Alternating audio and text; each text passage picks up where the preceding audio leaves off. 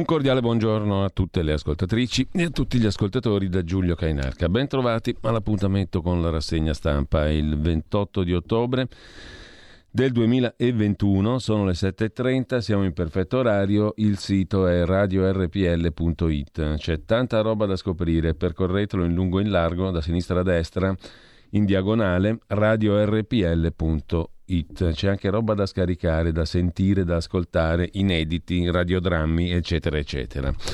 Intanto, prima pagina dell'agenzia ANSA di stamani con Draghi che chiude la manovra. Pensioni quota 102 nel 2022. Per qualcuno è stato evitato un damaggio, per altri invece no.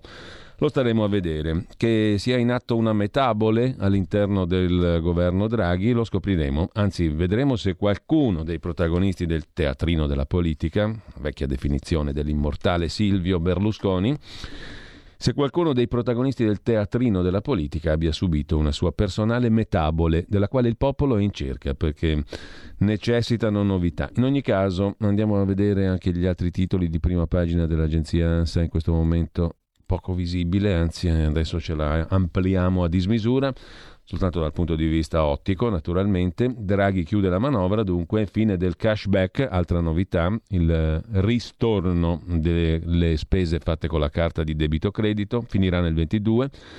Il reddito cala dopo due proposte rifiutate, il reddito di cittadinanza, rifiuti due proposte, ti taglio il reddito, l'RDC.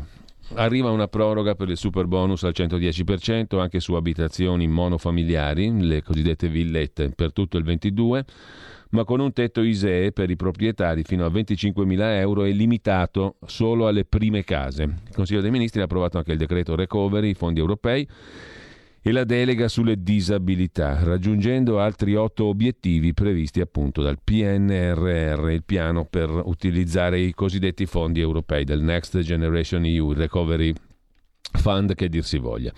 Nel decreto si prevede anche la costituzione del comitato Spending Review, qualcosa di simile al vecchio comitato Cottarelli, lo ricorderete, quasi 7 miliardi per il turismo infine. Secondo titolo, anche questo è un altro argomento del giorno sui quotidiani, che poi vedremo, voto segreto che affossa il disegno di legge Zan. Si difende Renzi che era in Arabia Saudita, colpa al PD 5 Stelle, passa con 154 sì a voto segreto la tagliola, la proposta di Lega e Fratelli d'Italia. Parla Salvini, sconfitti PD e 5 Stelle, ripartire da proposta Lega, anche su questo vedremo qualche articolo.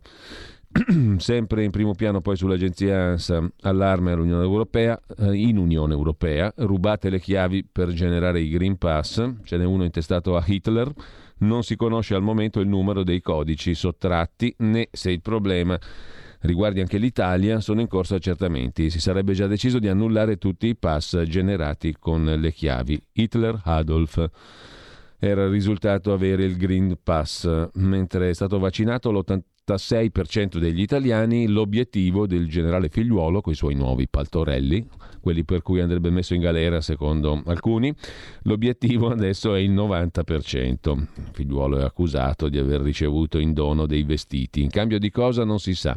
Probabilmente niente, però ciò basta a renderlo sospetto. Il commissario per l'emergenza Covid figliuolo ha detto che in Italia sono protetti oltre 46 milioni e mezzo di italiani. Ha detto anche Draghi, stiamo ripartendo, non dimentichiamo chi soffre, nessuno verrà lasciato indietro, come diceva sempre lui, Silvio il Magnifico. Dati Covid, 4.598 nuovi casi, 50 vittime, tasso di positività all'1%, poi c'è la fondazione Gimbe, scusate ma ogni volta mi viene da ride, i ragazzi non vaccinati sono il 27,3% della popolazione. Anche il Papa ha ricevuto la terza dose, la trinità vaccinale, diciamo così con rispetto parlando, mentre eh, sempre dalla prima pagina dell'ANSA mamma uccide le due figlie, ritrovato il suo corpo nell'Adige. Gli effetti personali della donna erano stati rinvenuti nelle vicinanze, non voleva che le due bimbe finissero al padre di nuovo. Roma blindata per il G20, monitorate anche chat Novax sul web, scrive ancora l'agenzia ANSA, poi a Catania atteso peggioramento delle condizioni meteo dopo il disastro degli giorni precedenti, scuole e uffici chiusi due giorni. Il capo della protezione civile ha detto di attendersi da oggi un peggioramento sensibile. Si aspettano in queste aree delle ore che possono essere molto complicate, ha detto il capo della protezione civile. Negli Stati Uniti il primo passaporto con la X per il terzo genere, un passo storico per le persone che non si riconoscono nella categoria binaria maschio-femmina. Gli Stati Uniti hanno emesso il primo passaporto con la X per indicare il terzo genere, che non si riconosce né nella categoria maschio né nella categoria femmina. L'opzione sarà disponibile da inizio 2022 sui passaporti e sui certificati di nascita degli americani all'estero. Voglio ribadire, ha detto il portavoce del governo statunitense Ned Price, in occasione dell'emissione di questo passaporto, l'impegno del Dipartimento di Stato a promuovere la libertà, la dignità, l'eguaglianza di tutte le persone, comprese quelle della comunità LGBTQI e manca un più, un plus.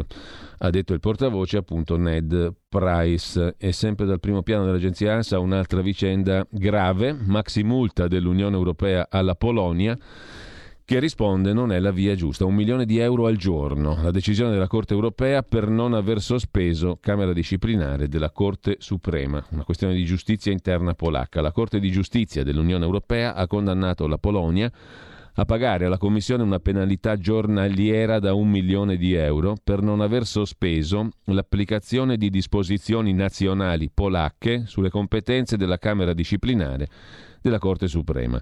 Il rispetto delle misure è necessario, si legge nella sentenza della Corte europea, al fine di evitare un pregiudizio grave e irreparabile all'ordine giuridico dell'Unione europea, nonché ai valori sui quali l'Unione è fondata, in particolare lo Stato di diritto. L'Unione Europea, scrive più il portavoce del premier polacco Mateusz Morawiecki, l'Unione Europea è una comunità di stati sovrani governati da regole chiare, mostrano una chiara divisione delle competenze tra Unione Europea e Stati membri. La questione dell'organizzazione della magistratura è di competenza esclusiva degli Stati membri. Il governo polacco, si legge ancora nella nota del portavoce del premier polacco Morawiecki, il, pre- il governo polacco ha pubblicamente parlato della necessità di introdurre modifiche in questo settore che ne garantissero l'efficace funzionamento. La via delle punizioni e dei ricatti verso la Polonia non è quella giusta. Il 14 febbraio del 2020 è entrata in vigore in Polonia una norma che modifica la legge sull'organizzazione dei tribunali ordinari, la legge sulla Corte Suprema e alcune altre leggi di organizzazione della giustizia polacca. Ritenendo che le disposizioni nazionali violino il diritto comunitario, un anno dopo, il primo aprile del 21, la Commissione europea ha proposto ricorso per inadempimento dinanzi alla Corte di giustizia dell'Unione europea, che poi ha condannato a questa maxi multa la Polonia che è già nel mirino per altri motivi ancora più generali, come ben sapete. Ha fatto rumore invece l'arresto della sorella dell'attrice Ornella Muti, 71enne, Claudia Rivelli, coinvolta in traffico di droga, la droga GHB, la cosiddetta droga dello stupro, già celebre in queste settimane per altri motivi morisiani. Agli inquirenti aveva detto di usare il GHB per lucidare l'argenteria. Mentre sempre dalla prima pagina dell'ANSA per chiudere, um, Ballando sotto le stelle o con le stelle, cos'è il titolo della trasmissione? Mm, quello della Carlucci, insomma, tamponi e Green Pass come al lavoro, dice la conduttrice Carlucci che fa il punto sulla questione nella trasmissione di Rai 1 dopo il polverone alzato dal caso Mietta, precisando che, attenzione, Memo Remigi e il ballerino Fons non sono mai risultati positivi. Capito?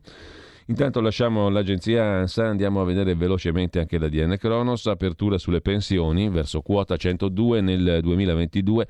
Sarà un damaggio per i pensionandi o no?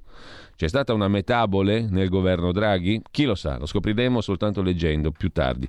Sempre dalla prima pagina, metabole e damaggio, giusto? Se avete idea di cosa significhino queste due bellissime parole della meravigliosa, stupenda, ineguagliabile lingua italiana potete scriverlo al 34624, secondo me che è il numero 346 6426, com'è che è? Giulio Cesare me lo sono dimenticato. Ogni tanto ho dei flash. 346 642 7756. Esatto, la risposta è esatta. 346 6427 756. Ce l'ho anche davanti agli occhi, ho fatto finta, era una sceneggiata.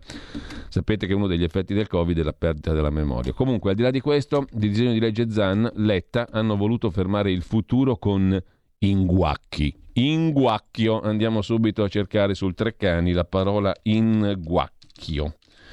Inguacchio, napoletano, situazione intricata o pastrocchio. Cosa dice la Treccani della parola inguacchio, derivata dal napoletano inguacchiare, sporcare, lordare?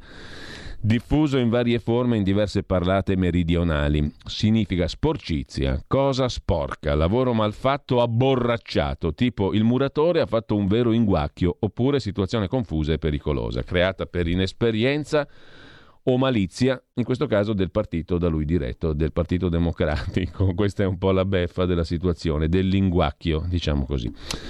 Lasciamo il linguacchio, cioè Enrico Letta, che ha tirato fuori questa peraltro bellissima parola delle lingue meridionali napoletane in primo luogo, e andiamo a vedere meravigliosi giornali, la carta stampata, partendo come al solito dal Corrierino della Sera, vista la diffusione in numeri, in edicola. Comunque al di là di questo il Corriere della Sera rimane il principalissimo quotidiano italiano e perciò Perciò mente, andiamo a vederlo subito. Omofobia, affossata la legge, il titolo principale, Franchi tiratori al Senato, c'è una bella battuta di Osho sul tempo di Roma la vedremo poi in prima pagina, sul cane della Cirinà. Sapete quello nella cui cuccia sono stati trovati 20.000 euro quest'estate che i coniugi Cirinà, due politici di lungo corso, non sapevano di avere. In ogni caso, la battuta di Osho eh, riguarda un colloquio tra Pinotti, l'ex ministro della difesa, e la Cirinà, dove la Pinotti chiede a Cirinà, ma il tuo cane non li fiuta i franchi tiratori in anticipo? Evidentemente no, non è entrato il cane in Parlamento e quindi è stata affossata al Senato la legge Zan sull'omofobia. È passata la cosiddetta tagliola. Gode Calderoli, come vedremo in un'intervista tra poco. Il senatore leghista, vicepresidente del Senato, è in godimento massimo perché ha architettato una delle sue celeberrime trappole parlamentari. Chiesta da Lega e Fratelli d'Italia, la tagliola è stata votata. Al centro-sinistra sono mancati 16 voti. Linguacchio è tutto in casa di Enrico Letta, che parla di un freno al futuro. Il PD accusa Italia Viva, Salvini esulta. Mica tanto, Salvini ha fatto un commento, direi piuttosto moderato rispetto agli esultanti che c'erano intorno a lui. In ogni caso le cose sono andate più o meno così. L'altro tema sono le pensioni. Da maggio o risultato ottimo? così avete già capito cosa significa da maggio, non certo una cosa bella. Mm, e comunque il governo va avanti con quota 102, reddito e più controlli e addio al cashback, tre punti fondamentali. Pensioni, reddito di cittadinanza, controlli. Il Consiglio dei Ministri oggi vara la legge di bilancio a manetta. Sfido chiunque ad averla letta, tranne magari Claudio Borghi Aquilini che oggi in scuola di magia ci spiegherà che ha letto tutta la finanziaria, chissà come ha fatto, e oltretutto parleremo però di un altro argomento, la sparizione di Zan in scuola di magia dalle 9.30 alle 10.30. Simsalabim, Simsalazan. Sul fronte pensioni si va avanti con quota 102 solo per il 22, poi torna la Fornero. Allora da maggio o no? Base 64 anni d'età, 38 di contributi. Anche una completa revisione del reddito di cittadinanza è stata prevista, sarà prevista domani in CEDM, Consiglio dei Ministri, a partire da requisiti più stretti per l'attribuzione del reddito medesimo fino ai controlli da attuarsi prima dell'assegnazione del sostegno per evitare abusi e furbetti, questa parola orripilante che continua a imperversare da anni. Chi rifiuta due offerte ladri, no furbetti, chi rifiuta due offerte di impiego perde l'assegno. Cancellato il cashback, taglio al bonus facciate, e 8 miliardi per ridurre l'IRPEF. Schiaffo ai giovani sulla previdenza è un tema che va sempre forte anche nei commenti, come quello di Daniele Manca oggi sul Corriere della Sera. Il Premier ringrazia intanto l'Italia dei generosi, e ci mancherebbe altro, in occasione della Civil Week dedicata al terzo settore. Voglio esprimere, scrive Mario Draghi al Corriere della Sera, la mia profonda ammirazione e gratitudine per i lavoratori e i volontari del terzo settore. La pandemia vi ha messo fortemente alla prova, in particolar modo in Lombardia, scrive il Premier al Corriere della Sera. L'energia di Civil Week. Oggi, seconda giornata di Civil Week, che è dedicata una convention dedicata appunto al terzo settore. Si parlerà dell'impatto della pandemia sui giovani, giusto appunto. E mh, mm, sempre dalla prima pagina del Corriere della Sera, oltre alla letterina di Draghi, sulla Civil Week e il terzo settore c'è la foto degli ippopotami di Escobar, il trafficante di droga massimo mondiale. Pablo Escobar, i suoi ippopotami hanno lo status di persone e quindi devono essere trattati con il rispetto che il signore dei narcos non ha mai usato per gli esseri umani. Lo ha stabilito una giudice in Ohio. Ci sarà pure una giudice in Ohio, oltre che a Berlino. Parla Giuseppe Gulotta, incredibile ma vero, lo ha scoperto Walter Veltroni. Per fortuna sua Giuseppe Gulotta ha avuto modo centinaia di volte di raccontare la sua storia, orribile, terrificante, un errore giudiziario pauroso, schifoso, eh, di tanti anni fa.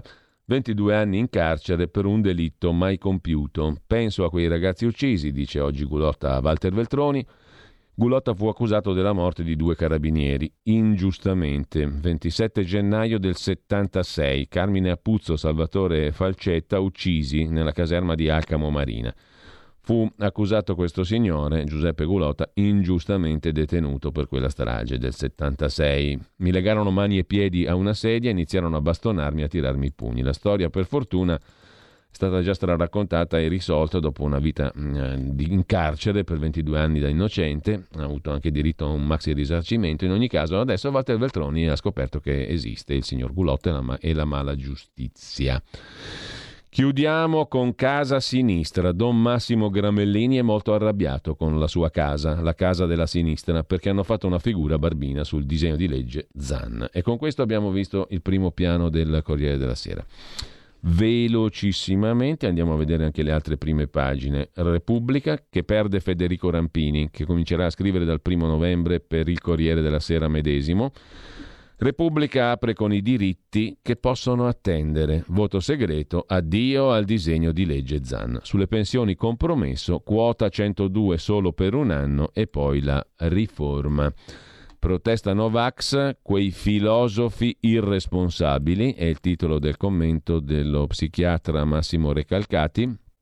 Chi sono i filosofi irresponsabili? Ho avuto l'occasione di recente di cenare con cari amici di Trieste, di origine argentina, che mi hanno raccontato cos'è stata la dittatura militare nella seconda metà degli anni 70 in Argentina. Si può riassumere il macabro progetto dei militari con le parole del governatore di Buenos Aires. Prima uccideremo i sovversivi, tutti. Poi uccideremo i loro collaboratori, poi i simpatizzanti, poi quelli che rimangono indifferenti, infine i timidi. Nessuna pietà per voci fuori dal coro, oppositori. Qualsiasi cittadino, organizzazione, dissidente nei confronti del nuovo regime era nemico da sopprimere. Anche in quel regime veniva imposta la tracciabilità dei movimenti individuali, un sistema per rendere pervasiva la persecuzione degli antagonisti. Il generale Videla nel 75 affermò che in Argentina dovranno morire tutte le persone necessarie per raggiungere la sicurezza del paese, gli oppositori soppressi, tortura, omicidio politico, camion militari che trascinavano i dissidenti al loro destino. La tracciabilità era al servizio dell'eliminazione fisica del dissenso, serviva a comporre liste nere per individuare oppositori del regime da sopprimere. L'idea di urlare libertà libertà in una piazza o esprimere giudizio critico in tv era impensabile. Anche nel tempo della crisi provocata dalla pandemia abbiamo dovuto ricorrere alla tracciabilità dei nostri movimenti, però non è al servizio della morte, come in ogni dittatura, ma della vita. È così difficile capirlo? Eppure nel nostro paese l'estrema destra e l'estrema sinistra si sono scatenate in una radicale critica della gestione della pandemia e delle misure tipo vaccinazione e Green Pass approvate dal governo. Questa critica furiosa avviene nel nome della libertà. Conosciamo il ritornello, la gestione della pandemia ha aperto la strada a una virata repressiva delle istituzioni. Al grido libertà libertà, un'estrema minoranza del paese denuncia la virata autoritaria dello Stato. Non è la prima volta che nella storia dell'Occidente il carattere illiberale della sinistra estrema converge con quello della destra estrema. Il carattere paradossale della convergenza è nel fatto che nella protesta Novax e No Green Pass si rivela un'idea solo elitaria della libertà che vorrebbe escludere il vincolo, il legame sociale, la solidarietà. È il punto dove l'anarchismo e la vocazione totalitaria si intrecciano in modo inquietante. Non a caso È proprio la libertà ad essere un principio etico che nell'estrema destra e nell'estrema sinistra non trova diritto di cittadinanza. La violenza anarchica di pochi, scrive ancora Massimo Recalcati, noto e televisivo psichiatra, la violenza anarchica di pochi vorrebbe dettar legge alla maggioranza della popolazione. Una vecchia storia che nel Novecento ha attraversato fascismi e comunismi la lettura della presenza di una dittatura sanitaria e politica che rischierebbe o avrebbe già stravolto la democrazia nel nostro paese è condivisa dall'estrema destra e dall'estrema sinistra, ripete per la 104esima volta Recalcati. È lo stesso giudizio che esprimono autorevoli intellettuali che Recalcati non cita perché fa fatica a dire Massimo Cacciari, Giorgio Agamben, a citarli per, nome e per cognome è lo stesso giudizio che esprimono autorevoli intellettuali che pur evitando aristocraticamente di partecipare alle sommosse popolari, cioè non abbiamo visto Cacciari prendere l'acqua come Stefano Puzzer a Trieste, ne sono di fatto irresponsabilmente gli involuntari Metra Pensée.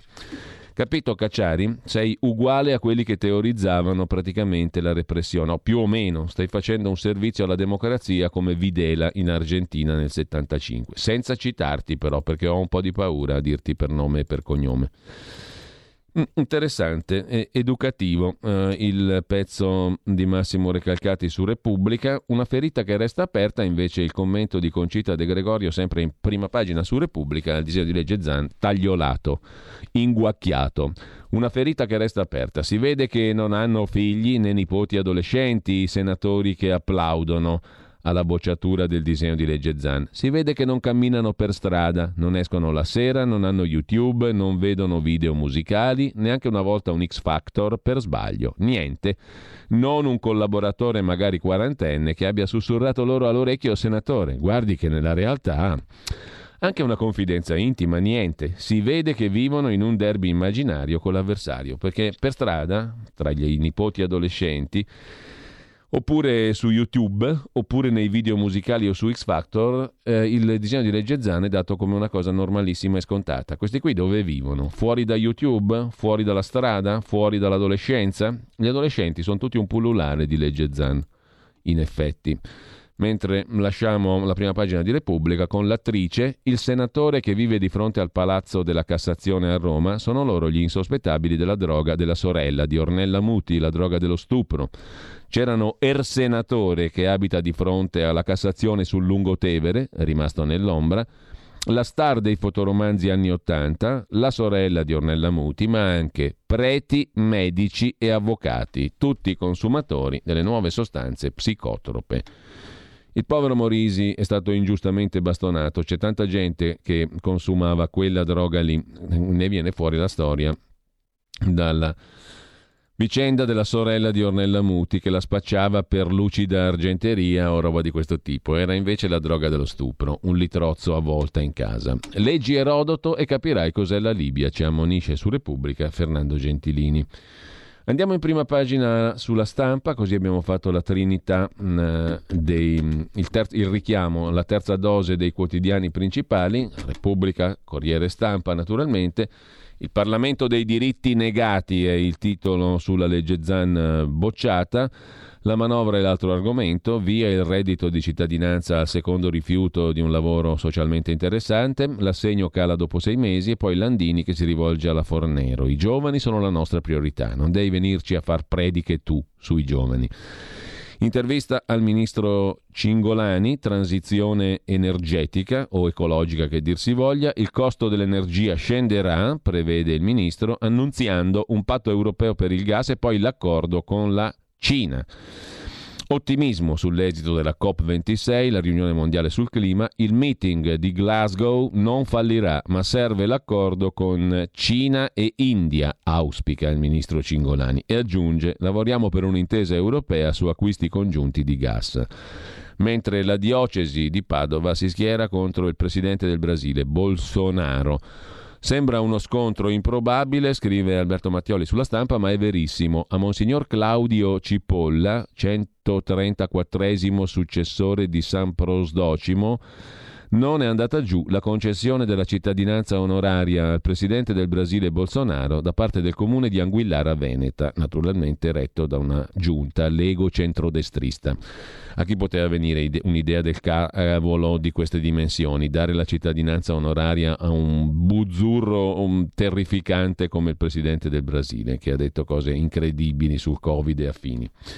Mentre 400 ragazzi sono stati uccisi negli ultimi 13 anni per fare dei selfie da idioti uccisi da un selfie. C'è un grosso discrimine, scrive Simonetta Sciandivasci in prima pagina sulla stampa. Tra le sette, da fare un grosso discrimine tra le 379 persone che negli ultimi 13 anni sono morte con lo smartphone in mano mentre si scattavano un selfie. C'è chi è morto per farsene uno, e questo dice forse qualcosa sul senso dell'impresa oggi e del modo in cui è slegata dall'avventura, e c'è chi è morto facendosene uno. Pensa un po'. Mentre in primo piano sulla stampa c'è anche la foto di Stella, bambina che due anni fa fatto un intervento straordinario al cuore a Genova, adesso può fare, dopo aver passato due anni cautelari a Bergamo, può fare una vita normalissima. È stata fatta al Gaslini la straordinaria operazione al cuore su una bambina piccolissima. Infine, sempre dalla prima pagina della stampa, il buongiorno di Mattia Feltri, intitolato oggi Una brutta persona. Sono una brutta persona, lo so, ma lo spettacolo tardo pomeridiano di destra contro sinistra, tumulazione del disegno di legge Zan contro l'omofobia, mi pare lo spettacolo del trionfo globale delle bandierine che sono state piantate dove dovevano essere piantate per segnalare la distanza dal maledetto avversario. Sono una brutta persona e al primo sì, al secondo pure, ma al terzo, al quarto, al quinto che ha scritto della possibilità rimasta intatta di picchiare, aggredire, insultare gli omosessuali, e parlo di parlamentari, giornalisti, intellettualità varia, non mi posso trattenere. No! Picchiare, aggredire, insultare è già vietato, anche senza disegno di legge ZAN e indipendentemente dalle inclinazioni sessuali del picchiato o dell'aggredito. Se il picchiato o l'aggredito, scrive Mattia Feltri, proprio a causa delle sue inclinazioni sessuali, mm, se il picchiato o l'aggredito è tale, cioè picchiato o aggredito, a causa delle sue inclinazioni sessuali, la punizione è già adesso, anche senza disegno di legge Zan, più severa. Si parla di futili e abietti motivi, mai sentito parlarne? Si voleva soltanto introdurre punizioni ancora più severe delle punizioni già più severe. Potrà piacere, ma è tutt'altro discorso. Il punto è un altro, sono una brutta persona e proprio non capisco questa ambizione di vietare l'odio per legge. Sarebbe come vietare per legge l'invidia o la viltà, cioè la natura umana. Infatti vorrei dire a chi ieri, anche lì, parlamentari, giornalisti, intellettualità varia, ha definito vigliacchi, miserabili, incivili, ignobili, orribili, retrogradi, vomitevoli gli avversari del disegno di legge Zan, ecco vorrei dire a costoro di tenerselo stretto il diritto all'odio. Scrive Mattia Feltri. E finalmente andiamo a vedere eh, la Pravda e l'Izvestia, i due capisaldi della nostra libera informazione. La Pravda, la verità di Maurizio Belpietro, apre con titolo e doppia foto Letta e il suo inguacchio, Zan inguacchiato, affondata la legge Bavaglio, psicodramma tra Letta e il PD. Addio disegno di legge Zan, beffati i gendarmi del pensiero, lacrime e insulti, il segretario del PD Sotto accusa il commento principale è del direttore della Pravda Maurizio Belpietro. La tagliola stronca le ambizioni di Enrico Letta. Inebriato dalla vittoria alle amministrative, l'ex premier ha snobbato le proposte di mediazione ed è andato a schiantarsi. La fine ingloriosa del disegno di legge sull'omotransfobia dimostra che sui temi etici non si va avanti a colpi di maggioranza, scrive Belpietro. La norma tornerà in commissione non prima di sei mesi. Il destino è segnato. Palazzo Madama affossa il disegno di legge Zane e il PD va a caccia di franchi tiratori. Sulla verità la foto di Roberto Calderoli che vedremo intervistato dal Corriere della Sera. L'altro argomento è il pass, il Green Pass colabrodo, ma vogliono estenderlo. Si parla adesso di luglio. Ieri era marzo, oggi è luglio l'estensione del Green Pass. Fine pena mai. C'è il progetto di stare in emergenza almeno fino a marzo o luglio, appunto, rubate le chiavi intanto per generare il Green Pass, non si sa quante e quali di quelle già attive siano state compromesse in modo irreparabile. Possono esserne generate di false, ce n'è una di Hitler, una falla enorme, un altro motivo per frenare invece il governo accedere. Poi c'è il tema pensioni. Sola certezza, il colpo basso ai disabili, scrive Giorgia Pacione Di Bello, che oltre che sulla Pravda poi collabora anche con RPL, come sapete al sabato rubrica fiscale dalle 10 alle 11, Tax Girl, molto sempre puntuale come oggi sulla questione delle pensioni. Colpo basso ai disabili, l'INPS toglie la possibilità di accumulo per gli invalidi. Le tensioni di questi giorni sulle pensioni arrivano oggi al Consiglio dei Ministri sulla manovra di bilancio dopo una cabina di regia notturna. Molte le ipotesi, ma c'è una certezza. L'INPS cambia le regole sull'assegno di invalidità mensile e se il ricevente percepisce un reddito da lavoro non potrà più ottenere il contributo della sua invalidità. Intanto arriva in aula il decreto sulla delega fiscale. Ora l'ipotesi della patrimoniale mascherata sulla casa, altra bella novità, è messa nero su bianco. Modificarla non sarà cosa da poco. La fregatura del catasto adesso è nero su bianco, scrive la verità. Poi vedremo il dettaglio dell'articolo. A chiudere, Uto Ughi riprende le sue lezioni di musica su Ferraresi, un gigante del violino, Aldo Ferraresi, violinista italiano, e poi Dario Fabbri, la chiesa di Bergoglio, anti-americana, poco occidentale. Così è cambiata la geopolitica del Vaticano. Dalla Pravda andiamo all'Izvestia come nostro costume, cioè al Fatto Quotidiano di Marco Travaglio. Titolo principale molto interessante. Sapete quando è andato in pensione con quale quota Mario Draghi? Quota 99 per lui, in pensione a 59 anni, il nostro Duce. È, è contro quota 100, ma il suo assegno arrivò ben prima. Lui può. C'è chi può e chi non può, diceva Alessandro Altobelli, mitico centravanti dell'Inter e della nazionale di calcio italiana ai tempi del Mondial dell'82 e giù di lì. C'è chi può e chi non può, io può, diceva Altobelli. Così come Draghi, 14.843 euro lordi al mese. Invita a preoccuparsi delle generazioni future, ma è un pensionato baby IMPDAP, dipendenti pubblici, con appena 40 anni di contributi.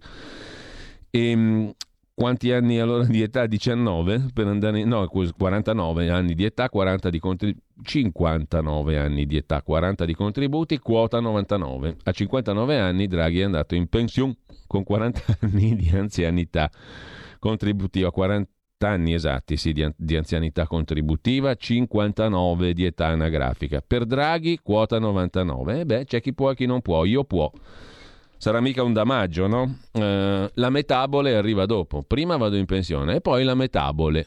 E così parlo agli altri. Dopo la metabole, naturalmente, non prima. Avete capito cos'è la metabole? Vi vedo un po' passivi su questo quesito, diciamo così, ehm, etimologico. Ragazzi, sveglia, scrivete su WhatsApp 346 6427 756 cos'è la metabole e cos'è il damaggio che cerchiamo di evitare in tutti i modi. Tuttavia dobbiamo mm, per fortuna ringraziare Zeus, la provvidenza, tutti gli altri, perfino il comunista Tronti ha detto che bisogna ringraziare la provvidenza per avere uno che di damaggi ce ne evita non pochi. Comunque, al di là di questo, chiacchiere, eh, chiacchiere bla bla bla, eh, andiamo a vedere gli altri titoli del Fatto Quotidiano, oltre a Draghi, per lui quota 99, mica male però la frasetta sopra la testata, una ragnatela di cooperative che lavorano col comune di Salerno e portano voti su indicazione. I PM inquadrano il sistema De Luca, poi vedremo l'Andreas Version sul foglio su questa questione qui del De Luca che indicava chi votare. Comunque, ehm, gli altri titoli. La procura cerca le prove dei soldi fra il mafioso Graviano e Silvio Berlusconi. La procura di Firenze ancora indaga sulle stragi del 92-93. I PM a caccia di prove del passaggio del quattrino tra Igraviano e Berlusconi. Interrogatori segreti, si cercano riscontri o smentite, naturalmente perché il PM lavora alacremente anche per, per trovare prove a favore dell'imputato, alle parole del mafioso che ha parlato di un accordo finanziario con Berlusconi. Le dichiarazioni di Graviano sono diffamatorie, ha detto il legale di Berlusconi, destituite di ogni fondamento. Ma i PM di Firenze, che come tutti i pubblici ministeri e come la legge impone, lavorano anche per trovare prove a discarico, cioè che scagionino l'imputato, altrettanto si comporteranno con Berlusconi, con equanime solerzia. Sempre dalla prima pagina del, uh, dell'Izvestia, l'appello del Fatto Quotidiano Segre al Colle, già 80.000 firme per Liliana Segre, Presidente della Repubblica in soli due giorni. E poi no pass, controlli e multe al palo, servono tre mesi, i medici si dicono minacciati, però per i controlli eh, è difficile controllare. Droga da stupro a professori, avvocati e un senatore, operazione a Roma con la sorella 71enne di Ornella Muti, e infine Massimo Fini che si occupa del giornalismo fatto a pezzi, servono scarpe e invenzioni per essere bravi giornalisti, ma che ne più che ne minga, non ce ne sono più di bravi giornalisti. Affossato il disegno di legge Zan, l'ultima notizia. Il commento del direttore dell'Izvestia, Marco Travaglio, come volevasi dimostrare. CVD. I nodi vengono al pettine, tutti insieme. Chi da Mattarella in giù si illudeva di mettere la camicia di forza alla politica, che è conflitto, dialettica, Scontro di idee, di valori e di principi, con un governo di alto profilo, aveva detto Mattarella, che non si identifichi con alcuna formula politica, sempre Mattarella, formato da tutte le forze politiche presenti in Parlamento, aveva detto Mattarella, presentando Draghi, deve riconoscere che era un ossimoro, una contraddizione, insomma. Prima o poi la politica si libera, si riprende il suo posto. Sta accadendo ora che si scende dai massimi sistemi alle massime urgenze, vaccini, PNRR, peraltro già pronti a gennaio, senza salvatori della patria, viva Conte, bravo Conte, forza Giuseppe Conte, e si toccano i legittimi interessi dei cittadini elettori. Draghi e il suo circoletto di tecnici, che di elettori non ne hanno, possono infischiarsene, ma i partiti, che molto presto dagli elettori dovranno tornare, no. I populisti dell'elite, molto più qualunquisti e antipolitici di quelli propriamente detti, sognavano che l'assembramento cancellasse le differenze di idee di partiti e elettori, degradandole sui loro giornaloni a sabotaggi e bandierine. Ora l'incubo sta naufragando contro gli scogli della legge Zan, riforma pensioni, presto il disegno di legge concorrenza. Ovvio, visto che, scrive il direttore dell'Izvestia, gli alleati la pensano all'opposto su tutto. A proposito, Renzi d'Arabia è perfetto per Enrico Letta. Era già chiaro con la schiforma Cartabia, ma siccome a opporsi era Conte, viva Conte, Forza Conte, Giuseppe Conte, santo subito, si era preferito ignorare ciò che tutti sanno, cioè che i governi per governare devono reggersi su un minimo di unità di intenti. Invece il mastice di questo è il ricatto quirinalesco, Mattarella, fondato su due paure quella dei parlamentari di essere sciolti e perdere il posto e quella dell'establishment di veder rivincere per la terza volta in dieci anni i populisti, dopo 5 Stelle e Lega, la Meloni. Noi, conclude il direttore dell'Izvestia, ci eravamo permessi di scriverlo subito. Fummo zittiti come vedovi di Conte, viva Conte, Forza Conte, Santo Subito Giuseppe Conte, e nemici rosiconi di Draghi. Invece, proprio per la sua figura di altissimo livello, pensavamo che meritasse di più, facesse meglio a evitare di imbarcarsi in questa disavventura preservandosi per il colle naturalmente Draghi. Ciò che ora accade a Draghi era già capitato ai migliori di Monti nell'11-12, sul finale della penultima legislatura. I primi mesi di luna di miele, poi gli smarcamenti dei partiti in vista delle urne, infine la resa dei conti, con una differenza. Allora in fondo al rettilineo non c'era il Quirinale, infatti Monti si fece un partito, finì come finì. Ora lo sbocco più naturale per Draghi è il Colle, il Quirinal, e il Vietnam prossimo venturo lo spinge a fuggire verso il Quirinale, che rimane possibile, ma più arduo e incerto di un anno fa. Il terrore generale delle urne, che finora ha cementato il suo governo, potrebbe ritorcerglisi contro e costargli non solo il Quirinale, ma pure Palazzo Chigi. Secondo me no, perché mh, dalle parti della, della Presidenza del Consiglio a Palazzo Chigi si canta una sola canzone – una sola canzone. C'è una sola canzone a Palazzo Chigi.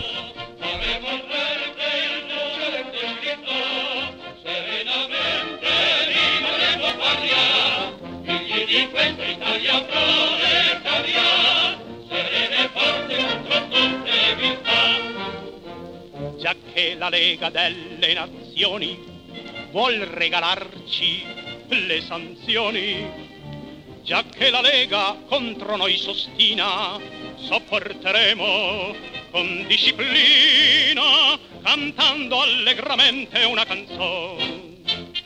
Noi tireremo diritto, l'amor di patria non fu mai delitto, se il fante in guerra va senza paura, chi resta a casa stringono a cintura, anche il digiuno in questo caso è salutar. Durissima vigilia per i ghiottoni, saranno certo le sanzioni. Le pance tonde più non le vedremo, ma noi frugali non moriremo per questa dieta di frugalità. C'è tutto, eh? Eh, la riforma delle pensioni serve anche per tirare giù la pancia, pensionati panciuti che non siete altro, mangiare e bere e non fare un cacchio tutto il giorno, dopo aver lavorato qualche annetto niente di più. Ma non vi vergognate? Eh, le sanzioni, la riforma delle pensioni e tutto il resto serve anche per voi, per la vostra salute. Com'è che cantava la canzoncina? Riportala lì indietro a quel verso meraviglioso, Giulio che riguarda mh, mm, lo stare a stecca, lo stare a dieta, rinunziare, poi la risentiamo perché è troppo bella. Comunque andiamo a vedere adesso cos'è che ci manca, tanta roba, tantissima roba.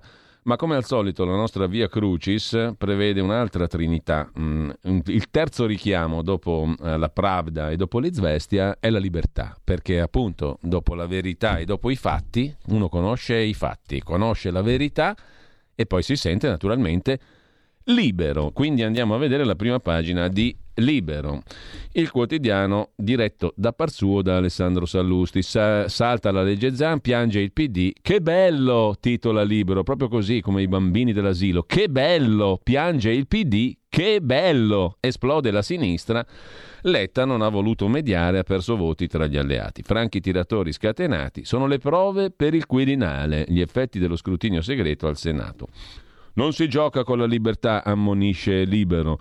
Alessandro Sallusti commenta: si sono dati una tramvata da soli. Vittorio Feltri di spalla, indiscutibile. I sessi sono due, sono mica tre, eh, quei ricchioni. Sono due i sessi. Mentre mascherine pericolose anche per i poliziotti. E naturalmente era una mala imitazione di Vittorio Feltri, non è che la pensi io così, ci mancherebbe altro lo dico per i guardiani dell'ortodossia. Mascherane, mascheraine, mascheraine pericolose anche ai poliziotti. Arcuri sotto accusa, denunzia Serenella Bettin su Libero.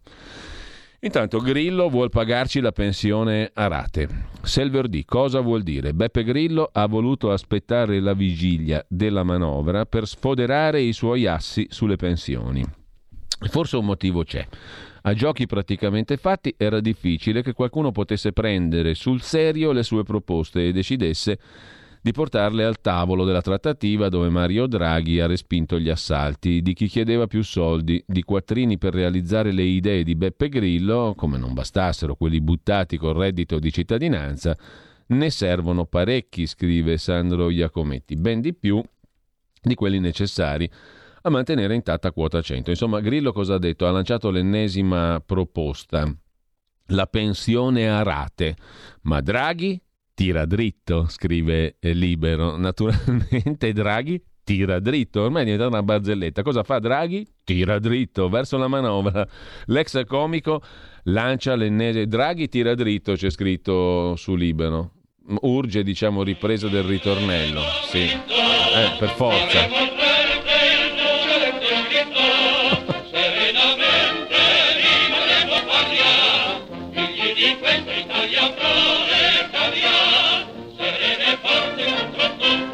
Teniamo il sottofondo. Già che la Lega delle Esatto, le sanzioni, poi cosa che dice?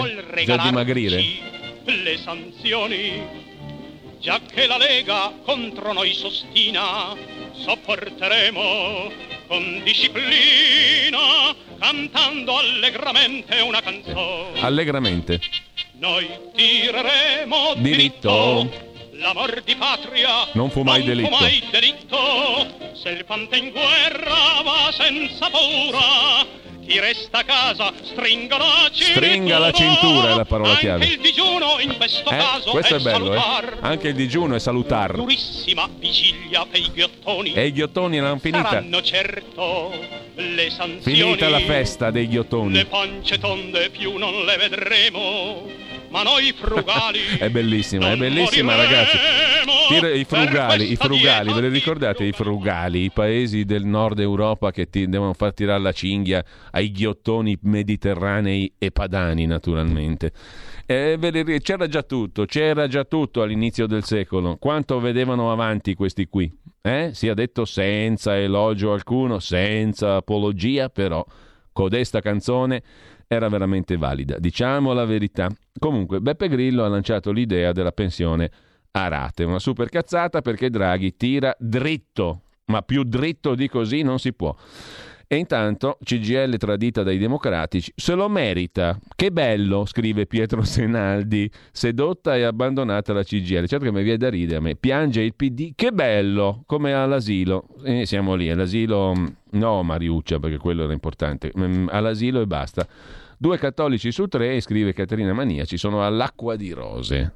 Vanno a messa una volta all'anno, ma farebbero un aperitivo col Papa.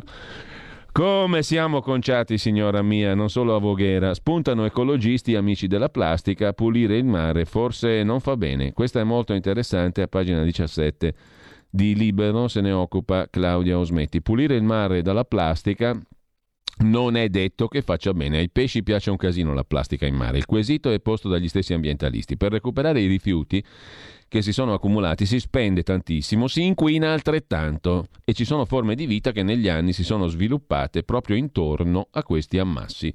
Cioè la plastica non è che faccia del tutto schifo ai pesci, in, tal- in, alcuni casi, non sempre. I carburanti delle imbarcazioni per solcare i mari sono tra i più inquinanti.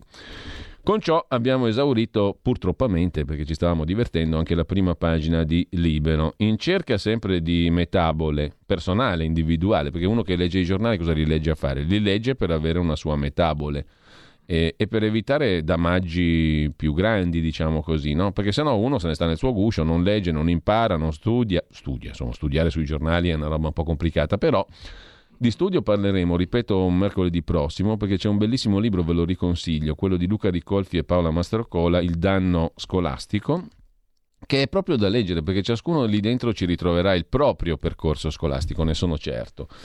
E una quantità di riflessioni sulla scuola e sull'insegnamento e sull'insegnare e sull'imparare notevole e, e fuori da ogni ideologia. Comunque, ehm, da maggio, metabole, metabole, trasferimento mutamento, scrive Rick da Varese. Non proprio, è un po' più ricco questa parola. E da maggio, ci siete arrivati al da maggio, Draghi si è metabolato, scrive Pino il portoghese, al quale piacciono molto queste ricerche etimologiche, e sta facendo un damaggio incredibile. Mi è scivolato fino ai piedi. Questa volta deve andare a casa a fare il super pensionato con quota 99. Ci ha presi tutti per il culo. Che vada a cena con Zan, scrive Pino dal Portogallo. Basta leggere il foglio e se ne comprende perfettamente il significato. Metabole è un mutamento improvviso di atteggiamento, un salto da un concetto all'altro, spesso opposti tra di loro. Questo sì, siamo più vicini alla verità. Dai, facciamola fuori subito. La metabole nasce come una sorta di figura retorica, è l'introduzione nel discorso di un elemento di variazione, un mutamento inatteso e repentino che riguarda però anche il carattere di un personaggio teatrale. Per questo parlavamo di teatrino della politica. La metabole deriva dal, dal greco metabole, dal verbo metaballo, cioè cambio muto, la metabole è il cambiamento repentino di un personaggio, il, del carattere di un personaggio, oltre che, come giustamente ha scritto questo ascoltatore, un mutamento, un salto da un concetto all'altro, spesso opposti tra loro. Basta leggere il foglio e se ne comprende perfettamente il significato, scrive questo nostro ascoltatore. allora, Giulio, eh, scusa, facciamo un breve Cosa è successo? Devo parlarti un secondo. Breve Cosa è stacco. successo? È successo qualcosa di grave qua. Attenzione, attenzione, se il Carnelli si permette di interrompere una diretta vuol dire che è successo qualcosa di molto molto grave. In... Abbonati a RPL, la tua radio. Visita il nostro sito radiorpl.it. Con il tuo contributo tieni alta la tua voce libera. Come ascoltare RPL la tua radio? Semplice. DAB Plus, la radio digitale. Canale 740 della TV digitale terrestre. Smartphone e tablet. Scarica l'app di RPL la tua radio per Android o iOS. Smart speaker Amazon Alexa. Installa la skill per Alexa di RPL la tua radio radio e prova a dire Alexa, apri RPL la tua radio. Dal tuo computer puoi ascoltarci sulla web radio o web tv o in auto su Android Auto o Apple CarPlay. RadioRPL.it. Semplice. Nessun damaggio, nessun damaggio, amiche e amici all'ascolto, cioè nessun danno, rovina. Deriva dal latino damnum, però arriva in italiano attraverso il francese antico, siamo intorno al secolo XI, damage. In inglese sarà damage ancora oggi, il danno. E comunque nasce dal latino, attraverso il francese, arriva all'italiano, tramite il francese, torna all'inglese. Insomma, è un vocabolo interessante, dal semplicissimo damnum, danno latino. Il damaggio è un danno, una rovina. Qualcosa di molto negativo. Damaggio uguale offesa, scrive un ascoltatore eh, al 346 64 27 756. Offesa, danno, rovina, ci siamo, sì, insomma il significato è quello lì, dal damnum latino, che poi diventa damage francese, damage in inglese. Damaggio in italiano di chi vuol parlare eh, super figo, perché naturalmente basta con le parolacce, basta con il parlare sciatto, invece cominciamo una metabole anche da questo punto di vista. Cerchiamo di parlare pulito, bello, elegante, antico, arcaico, perché è tutto sintomo di ricchezza interiore, mentale, psichica, psicologica, fisica, sociale, perfino economica. Se parlate con questi vocaboli diventerete più ricchi, ma anche materialmente, eh? materialmente, fisicamente, economicamente, col conto corrente, cioè vi fa bene, ci fa bene, metaboliamo un po' tutti in questo senso. Allora, torniamo con codesto spirito di miglioria e di autoperfezionamento e di metabole alla prima pagina di Avvenire, il quotidiano di ispirazione cattolica. Ispira cattolicamente, espira che cosa? Punto di domanda. Intanto andiamo a vedere Avvenire senza ridere troppo, perché non c'è niente da ridere. Rit e fa il cial, come diceva l'immortale Carlo Porta in un meraviglioso suo componimento. Era una delle caratteristiche che dovevano avere i preti al servizio dei nobili ridere e fare i cretini e non domandarsi mai nulla, zitto, farti passare per buono tutto in cambio di una bella tavola da mangiare, una bella tavola apparecchiata con tante belle cose da mangiare. Rit e fai il cial, essere sempre allegro perché il nostro piangere fa male al re, arriva da lì. Poi la celeberrima canzone di Iannacci Gaber Fo. Il nostro piangere fa male al re, lo diceva anche l'immortale Carlo Porta. Rit e fa il cial, come si dice, come si diceva naturalmente perché non si dice più. E anche questi vocaboli antichi delle lingue indigene sono belli da recuperare, eh, perché anche, anche, codesti sono sintomo di ricchezza interiore, psicologica e materiale. Diventate più ricchi a Rit e a Falcial.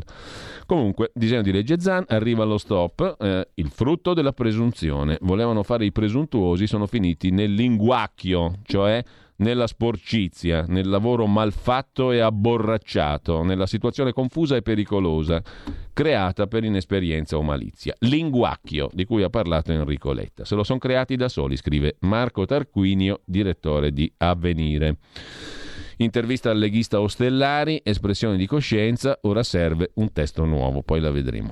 E poi anche sul um, quotidiano di ispirazione cattolica si affaccia alla questione dello scontro fra Polonia e Unione Europea, la supermulta a Varsavia. Dopo gli scontri al Parlamento europeo si rialza la tensione tra Bruxelles e Varsavia che parla di ricatto. Ieri la Corte di Giustizia dell'Unione ha condannato la Polonia a pagare alla Commissione europea una sanzione di un milione di euro al giorno per non aver sospeso l'applicazione di disposizioni nazionali polacche sulle competenze della Camera disciplinare della Corte Suprema polacca. Capito la questione?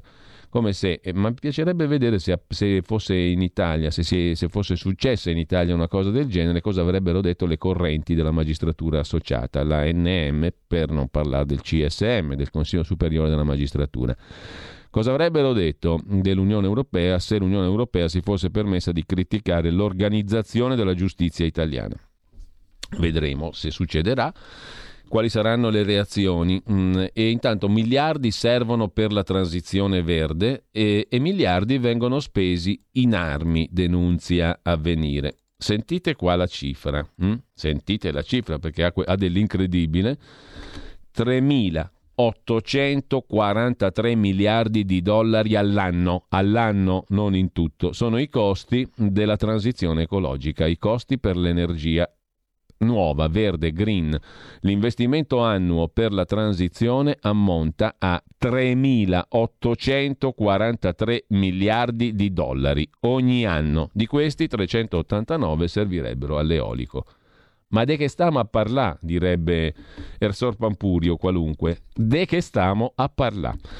Eh, lasciamo avvenire e um, andiamo a vedere, ci manca cosa? Tanta roba ci manca, dopo il fatto l'abbiamo visto, il Corriere l'abbiamo visto, il foglio, il succitato foglio che si, mm, dove si materializza, secondo il nostro illuminato ascoltatore, il concetto di metabole, il concetto originario di metabole, quello principale, per cui praticamente tu introduci concetti eh, in opposizione uno con l'altro nel medesimo discorso.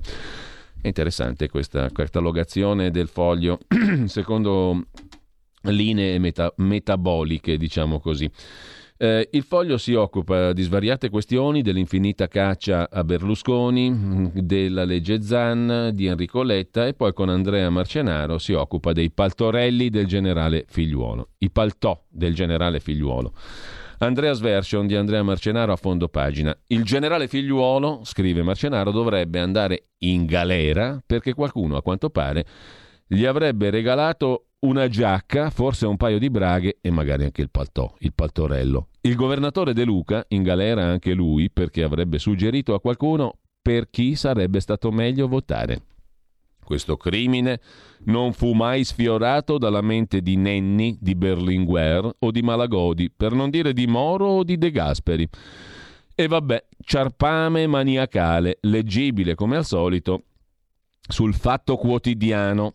Disse comunque una volta Woody Allen, e chiedo scusa subito a Me Too, due punti virgolette, disse Woody Allen, ho avuto anch'io delle pensate abbastanza profonde come Socrate il fatto è che le mie ruotano invariabilmente attorno a una hostess svedese e a delle manette. Ecco, conclude Marcenaro, 3 milioni e mezzo di euro da Maduro al Movimento 5 Stelle. E mancherebbero i soldi per procurare a Travaglio una svedese? Così almeno pensa a quello e non ai paltorelli del generale figliuolo da mettere in galera. Ammetterete che stamattina è carina, eh? l'Andrea's version di Andrea Marcenaro, poco metabolica sul fo- forse molto metabolica. Giulio, manca, mancano due minuti alla pubblicità e al promo con Carola Rossi. Quindi? Io avrei trovato un sonetto di Carlo Porta recitato da Dario Fo. Secondo me ti piace e anche gli ascoltatori. Vabbè, dai, è, democrazia questa. Noi siamo democratici. Non è che tireremo sempre dritto. E ti ringrazio, Giulio. Dai, hai trovato la chicca. Ti ringrazio perché questa è collaborazione democratica che apprezzo moltissimo. Sentiamo un po' Dario Fo che recita Carlo Porta. Fantastico. Quarto sonetto.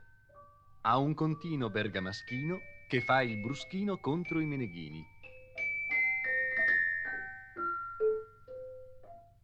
Oh, Karim, Beatin, Matin, Smurbin, Arcadin, Puetin, Cicin, Cuntin, Puresin, Cultusin, Kimparnasin, Pien Destrin, Fa Frin Frin, Col Chitarin pian pianin, bel belin, che il trop fughin, non te scalda il pissin, cuntin, cicin, te preghi per mamin, per paparin, per tutti i burtolin bergamaschin, te preghi per la queen del fontanin che lava il mustacin de doridin, in sul pugin verdin, freschin, gingin. Infin te preghi per il cardeghin dove te fessettina fa cacchin e a fa versin de tutte e due bugin a dir che è bello è poco, è meraviglioso. Tienilo da parte questo perché è un altro pezzo imperdibile. Grazie a Giulio Cesare Carnelli che è sempre proattivo, collaborativo, propositivo, è un fulmine di guerra, nonostante siano passati ormai tantissimi anni da quando abbiamo esordito qua. Uè, quest'anno facciamo i 25, cosa facciamo? Facciamo i pesci in barile? Giulio, non me ne parlare, il 5 novembre compio no, 50 ascolta, anni. No, eh, auguri allora, tra poco. Uh, intanto però l'anno prossimo bisogna fenomenalizzare qualcosa qua per la radio, perché facciamo 25 anni, non possiamo farli passare così come una festa qualunque. È una roba grossa, 25 anni da Radio Padania Libera a RPL. Il futuro appartiene a chi fa squadra. Le radio italiane si uniscono per giocare la partita da protagoniste. Nasce l'app Radio Player Italia. 140 stazioni in una sola rete. Scegli la tua preferita e ascolta il suono perfetto del digitale. Gratis, senza registrazione, senza interruzioni, compatibile con tutti i device le notizie, la compagnia, la musica scelta da chi la ama, la conosce e la vive. Scarica Radio Player Italia. Il futuro batte con la radio nel cuore. Anche RPL è disponibile su Radio Player Italia.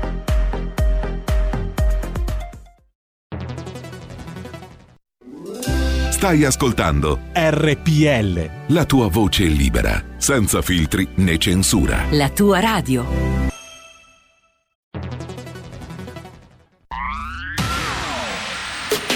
La radio si modifica, semplifica, da plus la musica purifica. Dove vuoi, dove vuoi, con chi vuoi, rilassati e vai. La digital radio non ti molla mai. Mi abbandono in questo viaggio, digitalizzo la frequenza con il suono che non spasso. Se penso a prima non ci credo, yo. Da plus è la svolta, qui lo dico e qui lo spiego. Digital radio, il suono perfetto. Dub Plus. Anche RPL, la tua radio, è in Digital Radio. Dal 1849 Brescia è la leonessa d'Italia perché Brescia, i bresciani e le aziende bresciane non mollano mai. La Sargom di Rodengo Saiano Brescianissima è sempre più forte per vendere, lavorare e trasformare articoli gomma plastica tecnico-industriali. Alla Sargom, via Gaetano Bertoli 15 Rodengo Saiano, Brescia, troverete nylon, berlin, PVC, silicone, Vulcolan, plexiglass, policarbonato sia in semi lavorati che in prodotti finiti a disegno cliente. Grazie Brescia. Da Sargom, Rodengo Saiano, Brescia. Porta con te ovunque RPL la tua radio. Scarica l'applicazione per smartphone o tablet dal tuo store o dal sito radiorpl.it. Cosa aspetti?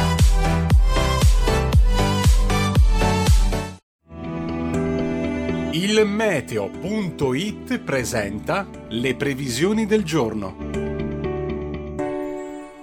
Alta pressione dominante su tutto il centro-nord, mentre al sud persiste ancora una spiccata instabilità, specie sulle nostre estreme regioni meridionali. Al mattino piogge ancora diffuse all'estremo sud, in particolare su Calabria e Sicilia, ma dei rovesci potranno interessare anche la Sardegna. Sole prevalenti altrove, specialmente sulle regioni centro-settentrionali. Nel pomeriggio le precipitazioni potranno continuare ad insistere sui medesimi settori, specialmente sulla Calabria e sulla Sicilia. Ampio soleggiamento sui restanti settori con cieli sereni e il centro-nord. Le previsioni di ilmeteo.it tornano più tardi. Un saluto da Andrea Garbinato. Avete ascoltato le previsioni del giorno. E adesso la finestra sulla mattinata di RPL Ripple. Abbiamo alle 9.30, come già detto prima, la scuola di magia, Claudio Borghi Aquilini, sparizione di Zan è il tema di oggi, tema di attualità. Poi alle 10.30 Zoom con Antonino Danna che mm, si occupa insieme a Andrea Gibelli, presidente del gruppo Ferrovie Nord Milano e dell'Associazione di Trasporti Astra e il trasporto locale, di treni a idrogeno, progetti di sviluppo, futuro dei trasporti. E alle ore 12 abbiamo con noi Carola Rossi e, mm, per una puntata uh, in studio insieme a Silvia Bernardini del nuovo appuntamento di talk del giovedì con la rubrica dedicata all'innovazione e alla capacità di saper guardare oltre. Ci vediamo tra poco qui, ma intanto Carola è al telefono con noi. Buongiorno Carola. Buongiorno Giulia, buongiorno a tutti. E sì, ci vediamo tra pochissimo in compagnia appunto di, di Silvia Bernardini e di Andrea Bonomi che sarà il nostro ospite di oggi che è un esperto di eh, comunicazione e digital marketing soprattutto. Quindi oggi con, uh, con, lui cercheremo di fare un po' un'analisi su un settore, quello appunto del marketing, che eh, letteralmente insomma significa posizionare sul mercato dei prodotti, no? quindi fondamentalmente una disciplina che esiste da sempre e che ovviamente eh, ha subito tutta una... Eh, guarda, ne avremo, ne avremo tanto bisogno anche per Rappel dal Rappellò e percepigliamo un po' di, di, appunti, di tips che Andrea ci vorrà regalare perché effettivamente è cambiato un po' tutto, l'avvento del digitale ovviamente ha stravolto anche questo settore e adesso si parla infatti del cosiddetto digital marketing che segue delle logiche eh, completamente diverse rispetto a quelle del marketing tradizionale. Quindi con Andrea cercheremo di fare innanzitutto un po' un'analisi di quello che è successo e vedremo poi in maniera anche molto concreta come evitare i principali errori che soprattutto le, le piccole e le medie imprese fanno nell'approcciare a questa disciplina, proprio perché non hanno magari ancora quella conoscenza completa di come è cambiato questo settore e soprattutto delle possibilità che il digitale offre, perché eh, soprattutto insomma, il grande cambiamento è legato proprio al, al mezzo.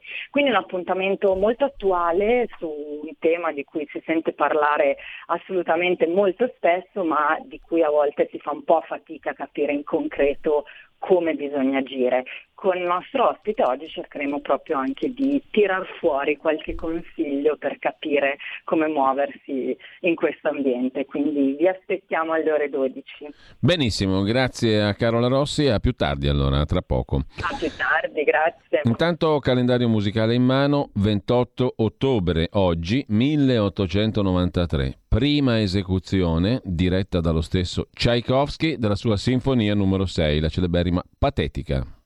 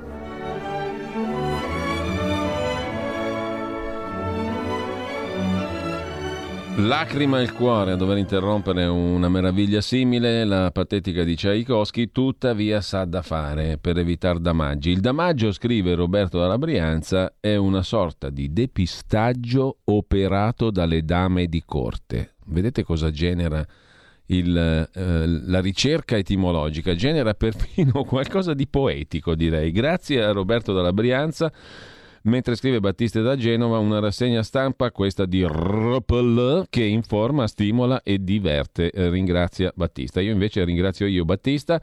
Non ho capito bene, eh, scrive un altro ascoltatore via WhatsApp 346 6427 756. Ah, potete anche scrivere via mail giulio.cainarca chiocciola radio rpl tutto attaccato radio rpl.it è la mail e tutti gli altri hanno la mail uguale, quindi mm, semi.varin, chiocciola radiorepel.it, cancellate le vecchie mail, si fa tutto nuo- nuovo. È più di un anno che esistono queste mail, ma stiamo continuamente trascinandoci il vecchio dominio, che non ha più alcun senso. Il vecchio non ha mai più alcun senso quando si va nel nuovo. Ci si deve entrare con gioia, con entusiasmo, con senso del futuro, non rimanere legati ai ciarpami, agli inguacchi. Comunque, non ho capito bene, scrive un ascoltatore, 3.840 miliardi di dollari all'anno, no, nel mondo naturalmente. Poi ci torniamo sopra per la transizione ecologica, una cifra pazzesca. Eh, mi fa venire in mente, come diciamo noi torinesi, per dire che peccato, Kendar Magi, Carlo da Torino, fantastico. Buon compleanno a Giulio Cesare Carnelli. Mm, buon compleanno veramente colonna beh, fantastica di questa radio dall'inizio, fin dall'inizio. Quando, siamo, quando sono entrato io lui c'era già, pensate un po', da poco ma c'era già perché era appena nata questa radio, nel eh, lontano 1997, in quel di maggio più o meno. Quest'anno nel 22 bisogna fare una festa come si deve però, altro che balle. Adesso mi darò da fare anch'io per quanto di mia competenza, ma dobbiamo fare un festone di quelli galattici. 25 anni si compiono una volta sola, anche 24 per la verità, però 25 ha più senso. Comunque Carlo da Torino ci propone questa interessante questione etimologica. Mi fa venire in mente da maggio, come diciamo noi torinesi, per dire che peccato. Kendarmagi. Bella, bellissima questa. Grazie a Carlo da Torino. Oggi ultimo, allora buongiorno a tutti, per noi vecchi ascoltatori RPL sarà sempre Radio Padania Libera, scrive Nini. Benissimo, i ricordi sono una bella roba, però bisogna cambiare, se no te meret, vai a finire male. Giulio C. Delizi con questi brani, scrive Nini, che eh, certo, vecchi ascoltatori va benissimo, però ragazzi, non, mai, non è mai troppo tardi, vecchi, giovani, non giovani, per cambiare. Cambiare è fondamentale per evitare damaggi. Tchaikovsky merita sempre, scrive Laura da Bologna, che fa gli auguri a Giulio Cesare Carnelli che arrivano qui rinforzati e raddoppiati arrivano dall'altra parte della regione. Non c'è più il vetro come una volta, dall'altra parte del vetro si diceva non c'è più il vetro e si sente perché ogni tanto sentiamo tutto quello che si dice in regia e le telefonate che arrivano. Comunque siamo messi bene così. Allora, veloci qua che sennò si perde tempo. Uh, comunque voi continuate a scrivere al 346 6427 756. Quella di Torino, mi, Carlo ci ha detto una cosa interessante sotto il profilo etimologico. Candarmaggi, eh, sc- scusate la pronuncia, eh, perché non, non, posso essere mh, mm, perfetto, anzi mh, per niente perfetto, lontanissimo dalla perfezione nella pronuncia tori- del torinese. Kendarmagi che, che, peccato, che disastro, insomma, no? Eh, beh, interessantissimo. Eh, non so, mi ha intrippato sta roba qua, quindi me ne libero velocemente dell'intrippamento per andare a vedere che cosa? Il giornale. Prima pagina de Il Giornale. Fine del delirio gender, non arriviamo al che bello di libero, però insomma siamo lì. Affossato il disegno di legge Zan. Eh, poi c'è Liliana Segre che ha 91 anni, insomma, giustamente dice grazie, ma niente Quirinale, la Segre non è interessata. Vorrei ben vedere, settennato, 90 più 91 più 7 fa 98, insomma va bene tutto, però giustamente, empiricamente, realisticamente la stessa senatrice Segre si dice non interessata alla proposta del direttore dell'Izvestia di Marco Travaglio di farla Presidente della Repubblica, Presidenta della Repubblica. Mentre sulle pensioni Draghi è al bivio ed è tentato dallo sfilarsi. Per rifugiarsi dove? Sul colle più alto, sul Quirinale. In Venezuela la lista segreta dell'accusatore dei grillini, l'ex capo degli 007 venezuelani Hugo Carvajal, che ha svelato la rete di finanziamenti occulti del regime di Chavez ai movimenti populisti di tutto il mondo, 5 Stelle compresi, mai avrebbe pensato Hugo Chavez di finanziare Draghi attraverso i 5 Stelle, ha dichiarato ai giudici spagnoli di essere pronto a fare l'elenco dei nomi delle personalità a cui fisicamente sono finite le valigette di soldi. Così scrive il giornale in prima pagina. E poi l'Islam fra soldi, politica e ideologia, l'integralismo islamico punta al cuore, al cervello, al portafogli dell'Europa, ma mentre mezzo continente apre gli occhi sul separatismo islamista, l'Italia non c'è. Un report inedito. Sui fratelli musulmani fa luce sulla minaccia jihadista, racconta il giornale in prima pagina e poi a pagina 14. Oggi un summit a Vienna. Soldi, politica ideologia, l'Unione Europea ha prodotto un rapporto sul rischio Islam, fratelli musulmani in particolar modo, ma l'Italia resta indietro. I fratelli musulmani sono ricchissimi e radicati, i governi reagiscono, Roma è assente. Hanno scoperto che i fratelli musulmani sono una potenza in Europa. È una scoperta interessante all'alba del 2021, mentre mh, mm, lasciamo anche la prima pagina del giornale e andiamo a vedere il giorno, la nazione, il resto del Carlino, il quotidiano nazionale. Il titolo principale è dedicato alle pensioni anticipate solo nel 22. Il governo propone quota 102 e altre agevolazioni limitate al prossimo anno. Poi si vedrà. Da maggio all'orizzonte potranno approfittarne 50.000 italiani. Super bonus edilizia per le villette conta l'ISEE della famiglia, 25.000 euro il limite. Più facile perdere il reddito di cittadinanza, addio al cashback. E poi come allo stadio, guardate qui come esultano quei bifolchi di senatori per l'affossamento inguacchiante della legge Zan. Eh, c'è la foto dei senatori che esultano e compagnia bella. Autodenuncia di un italiano privilegiato è invece l'interessante titolo eh, dell'editoriale del direttore del quotidiano nazionale Michele Brambilla. Noi figli degli anni del boom, privilegiati. Perché privilegiati? Vediamo un po'. Lo scopriremo soltanto leggendo. I sindacati litigano con il governo sulle pensioni su quota 102-104, insomma per tutelare gli interessi di chi oggi ha più o meno 60-64 anni. Siamo sicuri che sia quella la fascia di età che ha più bisogno di battaglie sindacali e non i giovani che fanno una fatica del diavolo a trovare lavoro, in pensione ci andranno a 80 anni con assegni miserrimi? Mi autodenuncio, sono nato il primo novembre del 58, auguri dunque oltre che a Giulio Cesare Carnelli anche a Michele Brambilla, direttore del quotidiano nazionale, e faccio quindi parte della categoria più privilegiata della storia d'Italia, quella nata fra la fine degli anni 50 e la metà degli anni 60.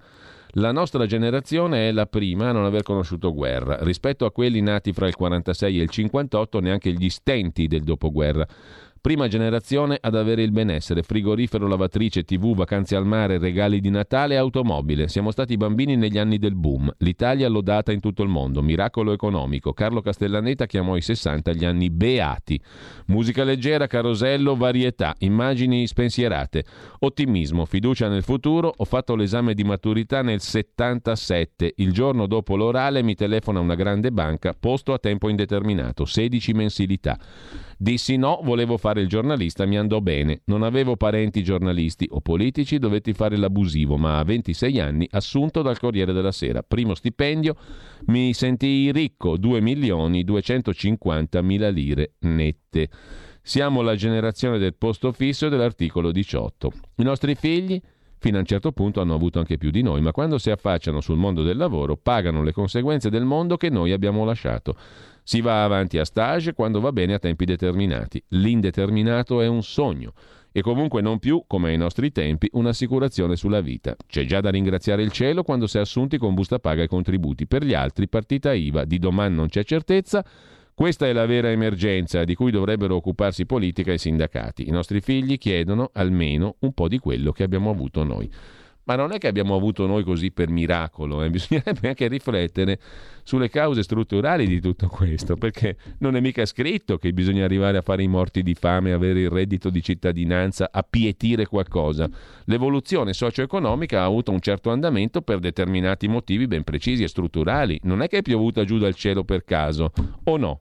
perché altrimenti, sì, italiano privilegiato, ma non c'era nessuno di privilegiato, uno lavorava, si faceva il paiolo, studiava seriamente, poi lavorava seriamente e arrivava da qualche parte. E, ehm, se non è più così, non è solo perché eh, è così per, per caso, no? Perché Zeus, divinità capricciosa, si è svegliato dopo il 67, 68, 77, 78 ha deciso che andava così. No, siamo arrivati per ben precisi motivi. Vogliamo analizzare quelli o no? Se no eh, non ha senso dire io sono stato un privilegiato a 70 anni di età, poi sen- che senso ha dirlo? Comunque, al di là di questo, lasciamo anche il giorno e andiamo a vedere il mattino di Napoli. Il mattino di Napoli mette in primo piano il debito di Napoli, un argomento sempiterno. Subito un decreto è la richiesta del sindaco Manfredi. Spesa corrente, a rischio l'allarme di Manfredi sulla questione del debito. E, ehm, vabbè, insomma, vedremo cosa succederà. Uh, è finita la Pax draghiana, scrive il mattino che intravede foschi orizzonti per il governo Draghi. Il governo Draghi tirerà dritto, questo è poco ma sicuro, se no cosa starei a fare? E poi, eh, effetto vaccino, dopo sei mesi la protezione scende con forza. Quanto dura la protezione dei vaccini? Secondo gli ultimi studi scientifici, dopo sei mesi, zero. Quindi non è un vaccino, è un rimedio che è utile per evitare danni peggiori, ma non è un vaccino tecnicamente, perché ci siamo vaccinati da bambini con quella roba che rimane il segno sul braccio, no? Quelli sono vaccini che ti durano tutta la vita sostanzialmente, o no? Mi sembra la BC questa roba qua. Che poi non è questione, è questione nominale, è questione sostanziale, no? Allora uno dice non chiamarlo vaccino, dici guarda che ogni sei mesi ti devi fare sta roba per evitare il Covid, se vuoi, se vuoi, se non vuoi affari tuoi, basta che hai tutti i riguardi del caso per, per proteggere le altre persone e via dicendo. No, no, non ne sto a sbagliare. Me sto a sbagliare. Il mattino lo lasciamo per andare al messaggero, il gemello, il gemello di Roma, del quotidiano del quotidiano napoletano, il messaggero apre col G20 di Roma, allarme black bloc, chiusi i confini, quota 102 solo per un anno e poi proroga Green Pass, il governo prepara l'obbligo fino a luglio fino a luglio. Perché? Boh, però così. Taci, taci e obbedisci. Obbedisci e taci. Ipotesi modello francese per contenere modello francese, il mal francese per contenere i contagi, ma servirà una legge per lo stato d'emergenza. Con ciò abbiamo visto le nostre belle prime pagine quasi tutte, ci manca il riformista di Piero Sansonetti, ma codesta lacuna la colmiamo all'istante, all'impronta il riformista apre con Draghi che, tanto per cambiare, anche sul riformista, oltre che sugli altri quotidiani, cosa fa? Cosa fa Draghi? Ausi- urge ausilio musicale. Cosa fa Draghi? Cos'è che fa Draghi, Giulio Cesare Carnelli? Cosa fa Draghi, secondo il riformista di Piero Sansonetti? Ah. Cosa fa Draghi, secondo il riformista di Piero Sansonetti? Non sbagliamo così. Esatto.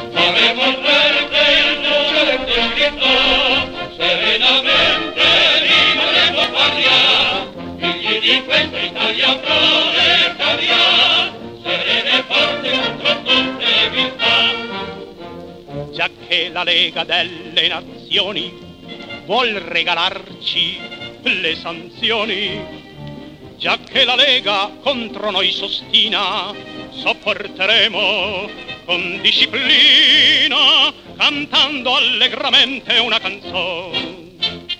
Noi tireremo dritto c'è da aggiornare qualcosa, ovviamente. Non è la Lega delle Nazioni, è la Lega di Salvini che si ostina contro, contro Draghi, secondo molti. Per cui noi tireremo dritto, dice Draghi, o comunque chi canta per conto suo, eh, lui compreso. Quindi in ogni caso mm, è la Lega di Salvini. Eh, aggiornato questo, però, la canzoncella è perfetta. Diciamo che Draghi tira dritto, anzi va dritto, scrive oggi il riformista, e tira mazzate, non tira dritto e va a mazzate, va dritto e tira mazzate. Voi dite, eh, ma questo è scemo. No, è, è esattamente il titolo del riformista. Eccolo qua. Draghi va dritto e tira mazzate. Titola il quotidiano diretto impareggiabilmente da Piero Sansonetti. I partiti giocano ad affondare il disegno di legge ZAN. E poi il memoriale del generale Mori, così impedirono a Borsellino di indagare sulla questione mafia appalti. E questo è Titolo, i titoli d'apertura del riformista. Il domani di Carlo De Benedetti titola semplicemente Vergognatevi, l'addio alla legge Zan. Merita soltanto che si vergognino questi ignobili senatori. Segreti e bugie è il titolo del manifesto, il quotidiano comunista. Il Senato affossa il disegno di legge Zan, almeno 16 franchi tiratori della sinistra. Il PD accusa Renzi corresponsabile di aver collocato l'Italia a livello di Polonia e Ungheria, cioè i due stati più schifosi che abbia questa Europa.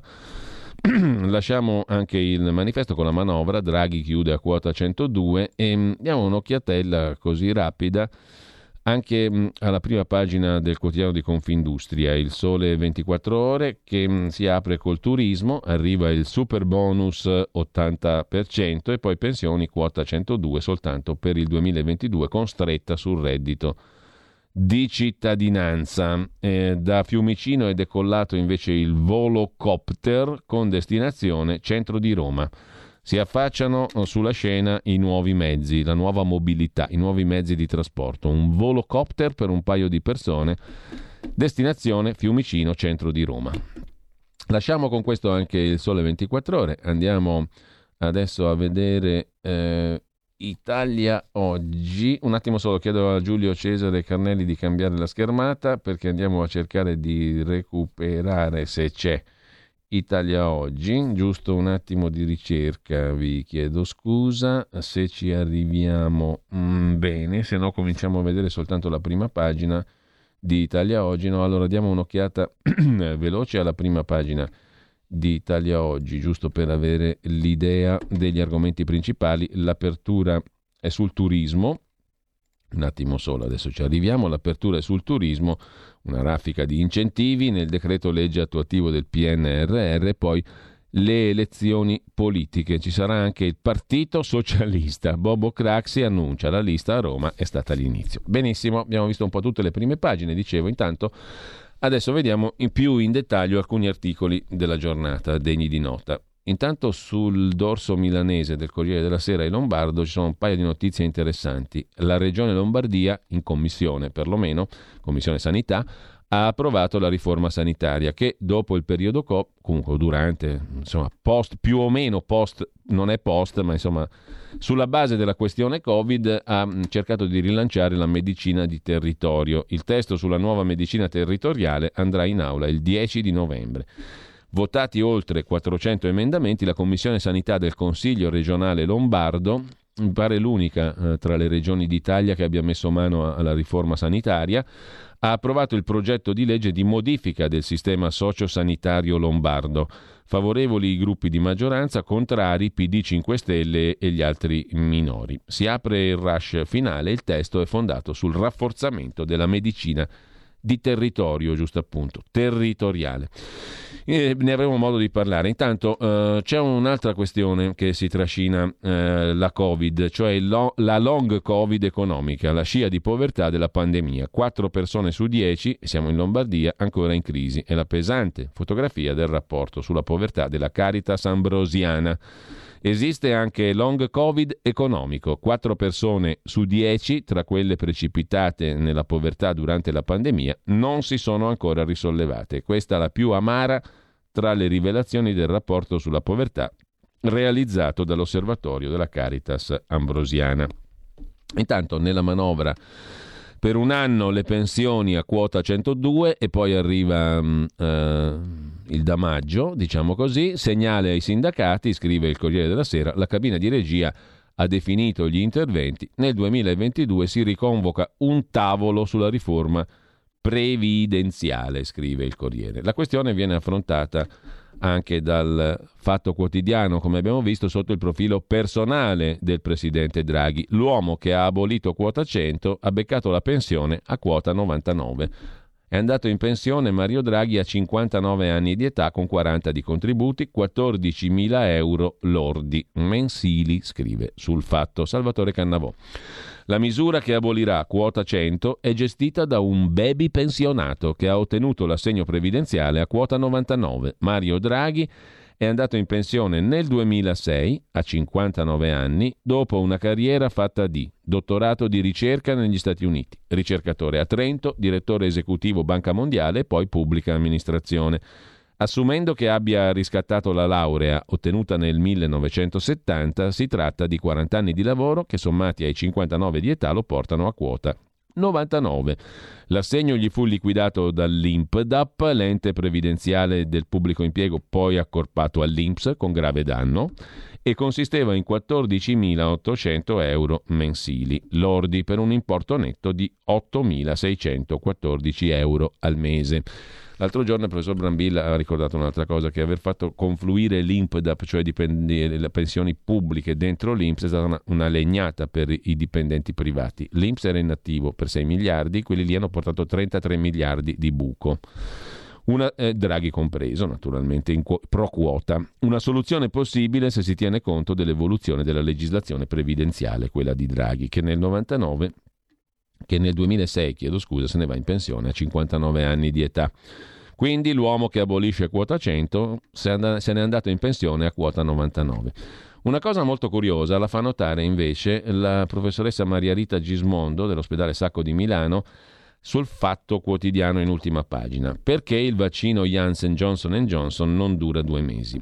La comunicazione che fa fare bingo ai Novax, scrive la dottoressa Gismondo. È gravissimo in un momento nel quale abbiamo necessità di mantenere l'immunità verso il virus e tranquillizzare la popolazione. La popolazione però continua a ricevere messaggi fuorvianti. Gli autori dei messaggi sbagliati, fuorvianti, questa volta sono il professor Walter Ricciardi, consulente ministro della Salute, e il professor Franco Locatelli, presidente del Comitato Tecnico Scientifico. Ricciardi, parlando del vaccino Johnson Johnson Janssen, ha detto che la Food and Drug americana ha approvato la dose di richiamo sia perché è stato vaccinato con Moderna, sia per chi ha avuto Johnson Johnson. Gli immunizzati Moderna, come Pfizer, il loro richiamo è previsto dopo almeno sei mesi. Per Johnson, invece, recenti studi hanno rilevato che essendo monodose, dopo due mesi l'efficacia scema. Il concetto è stato ripreso dal professor Locatelli in occasione della trasmissione L'aria che tira. Ne è scaturita una reazione a valanga. Prima fra tutte le dichiarazioni dei Novax che hanno trovato in queste parole supporto alle loro posizioni sull'effimera efficacia dei vaccini. L'agitazione è stata anche di molti che avevano fatto il vaccino Janssen, Johnson Johnson che mm, insomma hanno appreso di aver fatto un vaccino di bassa qualità e hanno constatato di essere scoperti almeno da agosto, visto che da giugno questo vaccino da noi non è più somministrato. Qui è stato fatto l'errore da parte di Ricciardi e Locatelli. L'errore nasce, pensate un po', da un'errata traduzione dall'inglese del testo pubblicato dalla Food and Drug Administration il 20 ottobre, che ha autorizzato una singola dose di richiamo del vaccino Janssen somministrata almeno due mesi dopo il completamento del regime primario a dose singola. Gli stimati esperti, insomma, avrebbero dovuto leggere e attendere, anche perché l'Agenzia Europea del Farmaco, l'EMA, non si è ancora pronunciata. Così Maria Rita Gismondo. Per quanto riguarda invece le pensioni, eh, c'è da segnalare una intervista interessante sulla Repubblica al segretario della WIL, Pierpaolo Bombardieri. Draghi si è offeso al tavolo, se n'è andato, ha detto che aveva qualcosa da fare, nemmeno legge le nostre proposte, ma adesso questo qui viene giù dalla montagna del sapone, come dicono, come dicono a Roma. Pierpaolo Bombardieri, segretario generale della WIL, è davvero convinto che lui gli porta una proposta a Draghi e Draghi se la legge? Draghi fa finta di prendere nota su quel famoso foglio bianco dei Chief Executive Officer del CEO Capitalist, prende nota e dopo che Bombardieri si è alzato dalla sedia, neanche il tempo di voltare le spalle, il foglietto di Draghi è già finito nel cestino. Mm? Ci hanno dato solo i titoli della legge di bilancio. Ho chiesto a Draghi e al ministro del Tesoro Franco se quella che ci stavano presentando era la rassegna stampa dei giornali che avevamo già letto nei giorni precedenti. Queste sono le parole del segretario della WIL Pierpaolo Bombardieri, che è molto contrariato. Mi sembra una situazione simile a quella di Natale in casa Cupiello. Tutti, anche il presidente Bonomi, ci chiedono: Ti piace o presepe? Ma nessuno guarda i contenuti. Bonomi e Stirpe ci avevano proposto un patto trilaterale col governo ma si discute mai dei contenuti della visione del paese nei prossimi anni. È molto probabile che il Premier Draghi si sia urtato, non si aspettava una presa di posizione polemica da parte nostra, eppure noi gli avevamo mandato molti documenti unitari in tempi non sospetti. Mi domando se li abbia mai letti, ma secondo voi, ma Draghi perde tempo a leggere le cazzate che scrivono i leader sindacali con i quali deve confrontarsi? Scher- non scherziamo. Draghi tira dritto, il suo compito è tirare dritto, non perdere tempo a leggere le cose che quattro idioti gli presentano. Noi continuiamo a pensare che il dialogo sia uno strumento importante, dice il segretario della WIL, ma serve anche a cambiare idea un dialogo, altrimenti è solo una presa d'atto. Mica male. Intanto, eh, nella manovra un segnale ai sindacati, abbiamo detto lo scrive il Corriere della Sera su quota 102, ma c'è da segnalare anche il bel pezzo della nostra Giorgia Paccione di Bello, sua la Tax Girl, la nostra trasmissione sulle tasse al sabato dalle 10 alle 11. Oggi si occupa di pensioni, toppa di un anno sulle pensioni, ma colpo basso dell'Inps contro i disabili e questo lo racconta solo la verità.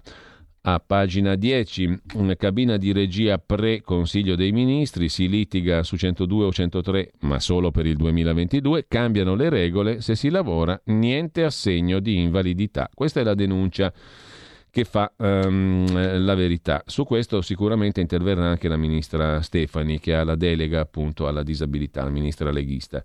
Um, intanto resta alta la tensione sulla legge di bilancio, scrive eh, la verità sul tema delle pensioni, il dialogo non è stato positivo, dicono i sindacati, le proposte vengono bocciate da Draghi, il leader della Lega Salvini continua a spingere su quota 61, 62 anni, 41 di contributi, sottolineando che in Europa l'età media per andare in pensione è di 36 anni, noi non diciamo 36 ma addirittura 41, sulla stessa linea anche la CISL e via dicendo. I tempi stringono, la possibilità di introdurre modifiche al tema pensioni sono molto poche, oggi infatti c'è già subito il Consiglio dei Ministri, scrive la verità. Ma sullo sfondo c'è anche un'altra questione, quella dei disabili. L'Istituto Nazionale di Previdenza, l'INPS, ha scritto un chiarimento sull'assegno di invalidità mensile e ha spiegato che se il ricevente percepisce un reddito da lavoro non potrà più ottenere il contributo relativo all'invalidità.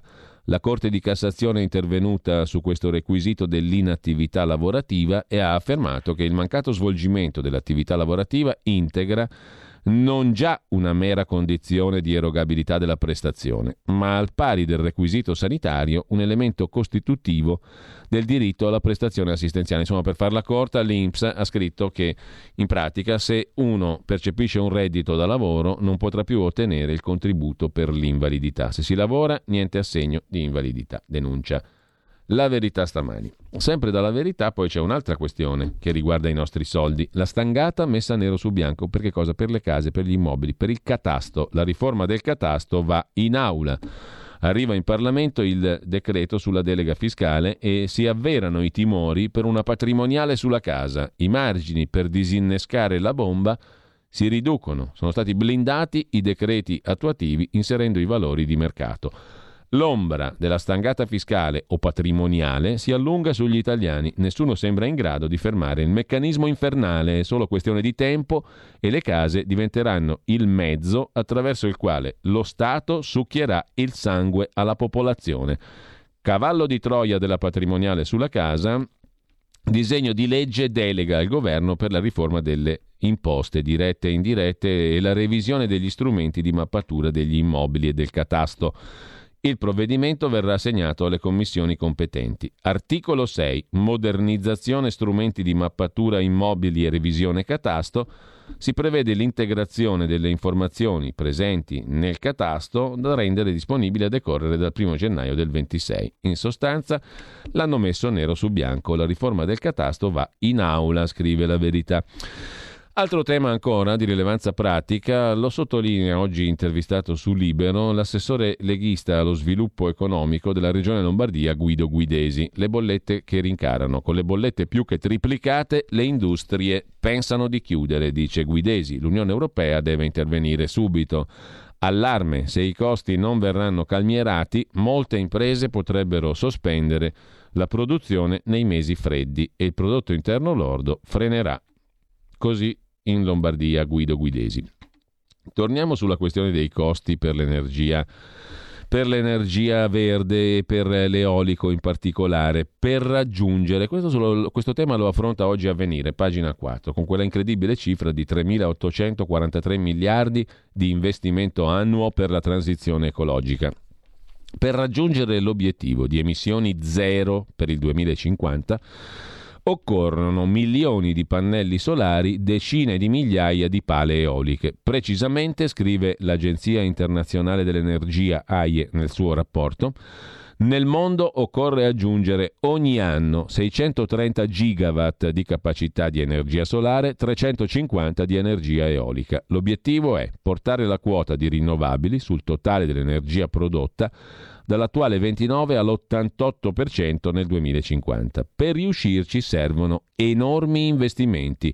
L'Agenzia per le energie rinnovabili, IRENA, ha stabilito, ha, ha, ha fatto stime anzi sul 2050 molto simili a quelle dell'AIE, cioè delle, dell'Agenzia internazionale per l'energia, e propone anche un'indicazione sui costi del percorso.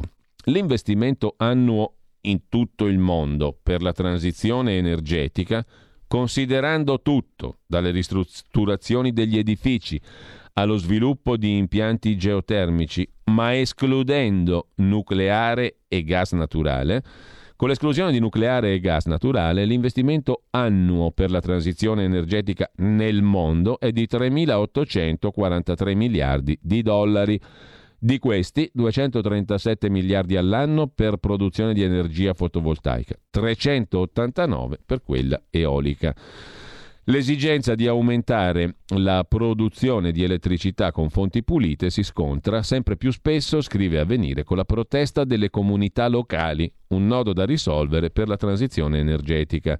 Fra risorse del Green Deal e bond o obbligazioni verdi i finanziamenti ci sono, ma renne e pescatori fermano le pale. Cos'è successo? C'è la foto infatti di un pastore di renne Sami in Norvegia. Il popolo lappone ha contestato la costruzione del più grande parco eolico d'Europa. In Norvegia la minoranza lappone dei Sami ha vinto il ricorso contro il gigantesco parco di Fossum Wind. In Bretagna l'impianto nella baia di St. Brieuc è nel mirino dei pescherecci. Ci sono ancora questi incredibili personaggi del passato, cioè i, peschi, i pescatori, gli allevatori, i pastori e via dicendo, che si oppongono alla meravigliosa transizione ecologica. Hanno vissuto una, per, una, per secoli, per millenni nella natura Adesso gli devono, devono, farsi dire dagli altri come si vive nella natura, pensate un po'. Comunque, il leghista Calderoli eh, invece ci porta dalle parti della legge Zan. Così li ho battuti, dovevano aspettarselo. Ci ho proprio goduto, dice il vicepresidente leghista del Senato Calderoli, molto noto, scrive Marco Cremonesi sul Corriere della Sera intervistandolo, molto noto per i tiri mancini che gioca agli avversari grazie alla sua smisurata conoscenza dei regolamenti parlamentari. La tagliola sul disegno di legge Zan ha riportato in alto mare il tema della legge Zan giusto appunto. Mi è venuto in mente in maniera naturale, dice Calderoli al Corriere, quando ho visto che sulle questioni pregiudiziali, sulle richieste di sospensiva, il centrodestra era già andato vicino alla vittoria, ho pensato che col voto segreto avremmo portato dalla nostra qualcun altro. E così è stato. Si aspettava un vantaggio di voti così significativo Calderoli? Semmai loro avrebbero dovuto aspettarselo e invece hanno fatto come quello che si aspetta ad avere il paracadute e ha preso uno zaino pieno di lattine di carne in scatola, perché si può anche andare sotto di uno o due voti, ma qui sono stati 23. Sul fatto che si potesse invocare il voto segreto sulla tagliola non c'erano dubbi, avrei potuto presentare la richiesta di voto segreto anche con le firme di 20 senatori. Ho presentato una richiesta di 3-4 pagine, ben supportata giuridicamente, approfondita anche dal presidente Casellati. Non si potrà più riparlarne per altri mesi, ma va là, conclude Calderoli. Io non riesco a capire questa ignoranza dei regolamenti. Non si può ridiscutere se la si ripresenta uguale, ma se si parte da una base diversa si può e come. E infatti Salvini ha proposto di ripartire dal testo Lega, ma questo mette in luce di nuovo il volersi attaccare alla bandierina da parte della sinistra, perché se anche fosse andato male il voto segreto, il Parlamento ha scadenze importanti di fronte e dunque del provvedimento anti-omofobia non si sarebbe parlato per mesi. Su Avvenire anche c'è una pagina dedicata allo stop del Senato alla legge Zan con eh, l'intervista ad Andrea Ostellari, presidente leghista della Commissione Giustizia del Senato. Ha prevalso il voto di coscienza, ora serve un testo nuovo. Ho fatto del mio meglio per una mediazione. Sono altri che devono riflettere, quelli che denunciano l'inguacchio, come il segretario del PD Letta. Cambiamo argomento e andiamo alle sfide dell'economia. Il ministro dell'economia, Daniele Franco, qualcuno lo dà per prossimo premier, attenzione, parla di generazione tradita. Sono tutti lì a pensare ai giovani, che buon cuore che hanno questi governanti. L'allarme del ministro dell'economia Franco Stiamo perdendo le energie dei giovani. In dieci anni mezzo milione è andato all'estero. Chiagni e Fotti, dicono a Napoli, per restare dalle parti di Enrico Letta e dei suoi inguacchi. Chiagni, chiagni, che a fotterti ci penso io. Anzi, sono io che chiagno per te. E ti foto uguale. Eh, lasciamo questa pagina di buon cuore dedicata ai giovani, alle preoccupazioni e sulla stampa si affaccia questa ipotesi, giusto appunto. Draghi al Quirinale e il citato ministro dell'economia Daniele Franco Verrebbe da citare, ve lo ricordate quel deputato inglese, com'è che si chiamava? Quello anti-europeo che si è alleato con Grillo e con gli altri, il Nigel Farage, il quale disse dell'allora presidente della Commissione europea, se non ricordo male, Tusk, parlava di Donald Tusk, presidente del Consiglio europeo, disse ha il carisma di uno straccio bagnato. E gli fece un gran complimento più o meno, da un punto di vista politico, non personale, possiamo dire che il ministro dell'economia abbia un carisma paragonabile a quello dell'allora presidente del Consiglio europeo, Tusk. Eh, Draghi al Quirinale e il ministro dell'economia carismatico, il carismatico Daniele Franco, premier. Questa sarebbe, attenzione, attenzione, perché qui sta la bellezza di tutto questo, la strategia, strategia, parola importante, del Movimento 5 Stelle. I 5 Stelle vedrebbero bene Draghi al Quirinale e Daniele Franco primo ministro, presidente del Consiglio. Conte sta preparando l'incontro con Draghi entro la settimana. Ci sentiamo spesso, dice Conte. C'è un sacco di gente lì dalle parti del teatrino della politica che dice ma io mi sento dieci volte al giorno con Draghi, scambio 10 ms 10 sms al minuto con Draghi. Draghi e io siamo culo e camicia. Cosa volete? Io suggerisco a Draghi, io parlo con Draghi, ma non cerco passerelle, dice Giuseppe Conte. Ci sentiamo spesso, spesso anzi, no spesso, spesso si dice a Milano ci sentiamo spesso, ma io non cerco, come dice Berlusconi, ma io non cerco passerelle a Palazzo Chigi, così Giuseppe Conte. I 5 Stelle, se costretti ad appoggiare un PD al Quirinale, esploderebbero. E quindi ci rifugiamo nel tecnico anche per la presidenza del Coniglio. Presidenza del Coniglio al ministro dell'economia Daniele Franco. Il Coniglio lo tiriamo fuori dal cilindro. Il ministro della transizione ecologica, invece, il professor eh, Roberto Cingolani dice alla stampa di oggi che bisogna fare un patto a livello di Unione Europea sugli acquisti di gas, che alla COP26 che si apre tra due giorni a Glasgow serve l'accordo con la Cina e l'India che inquinano un casino. Il costo dell'energia scenderà nel 2022, il vertice di Glasgow non fallirà, ma non bastano Stati Uniti ed Europa. E tanti bei bla bla bla a pagina 10 della stampa di oggi in tema di ecologia, eccetera. Se invece vogliamo vedere i soldi venezuelani al Movimento 5 Stelle, andiamo a pagina 8 della stampa di Torino. Ora i pubblici ministeri indagano a Milano per riciclaggio. Tra le ipotesi di reato anche finanziamento illecito. Una rogatoria per interrogare l'ex capo degli 007 venezuelani che ha parlato di tutto questo riciclaggio, finanziamento illecito al partito. Queste le ipotesi di reato su cui sta lavorando la Procura di Milano, che già a giugno 2020 ha aperto un fascicolo che ha dormito fino ad oggi per verificare se il nascente Movimento 5 Stelle nel 2010 abbia ricevuto 3 milioni e mezzo di fondi neri dal Venezuela e ora la Procura di Milano punta a interrogare Ugo El Poglio Carvajal, l'ex capo dei servizi segreti venezuelani arrestato in Spagna su mandato di Stati Uniti, che già al giudice spagnolo ha confermato presunti finanziamenti illeciti del Venezuela a movimenti come Podemos in Spagna, 5 Stelle in Italia. Prima ancora che la notizia fosse riportata dai giornali spagnoli, a fare il nome di El Poglio ai magistrati italiani, che da oltre un anno indagano nel più assoluto silenzio, è stato Marcos García Rey, il giornalista della ABC che l'anno scorso ha fatto esplodere lo scandalo, pubblicando un documento inedito dei servizi segreti venezuelani. Secondo quanto si legge nell'atto, Nicolás Maduro, all'epoca ministro degli esteri di Hugo Chavez, aveva autorizzato la consegna tramite il console del Venezuela a Milano, Giancarlo Di Martino, della classica valigetta carica di 3 milioni,5 euro al defunto Gianroberto Casaleggio, definito il promotore di un movimento di sinistra rivoluzionaria e anticapitalista, viva Mario Draghi, nella Repubblica Italiana. Ray è stato denunciato per diffamazione da Davide Casaleggio, il figlio di Gian Roberto che lo accusa di aver infangato il nome del papà. Assistito dagli avvocati Isola Bella e Lanzavecchia, è stato interrogato qualche settimana fa. Non ha rivelato il nome della fonte che gli ha fatto avere il documento, ma ha messo in fila le verifiche che ha fatto prima di pubblicarlo. Tra le persone e le autorità sentite ci sarebbe proprio El Poglio, cioè l'ex capo dei servizi segreti venezuelani, con cui Marcos García Rey, giornalista della ABC, sarebbe sempre rimasto in contatto. Qualche giorno dopo i quotidiani spagnoli hanno pubblicato le rivelazioni dell'ex numero uno dell'intelligence venezuelana che sarà estradato negli Stati Uniti, ma da quel che emerge già lunedì sarebbero arrivate alle autorità spagnole ordini di investigazione europea, una sorta di rogatoria che porta la firma firma del procuratore di Milano Romanelli e del pubblico ministero Roveda. Così abbiamo saputo che i 5 Stelle sono indagati per riciclaggio e finanziamento illecito al partito. Staremo a vedere. A proposito di malversazioni o affini, ci sono anche le, le accuse dell'imprenditore che un cognome migliore non poteva avere, Zoccola a Salerno. Così De Luca pilotava i voti delle cooperative e l'interrogatorio davanti ai pubblici ministeri. Il governatore Campano dettava le regole in cambio degli appalti, perché Andrea Marcenaro ha fatto la battutina, però c'è anche la parte B del ragionamento.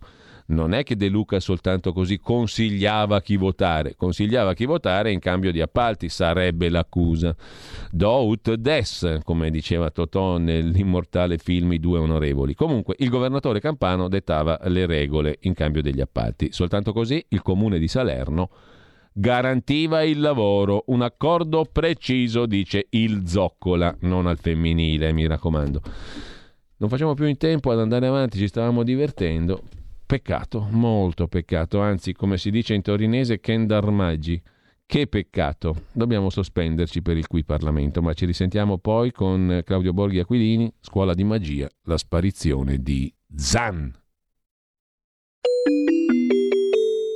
Qui Parlamento. Venire il deputato Dario Galli, ne ha facoltà.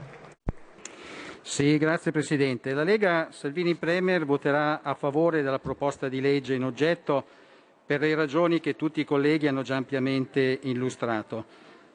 Il provvedimento rega la delega legislativa avente ad oggetto la riforma organica della disciplina dell'amministrazione straordinaria delle grandi imprese in crisi.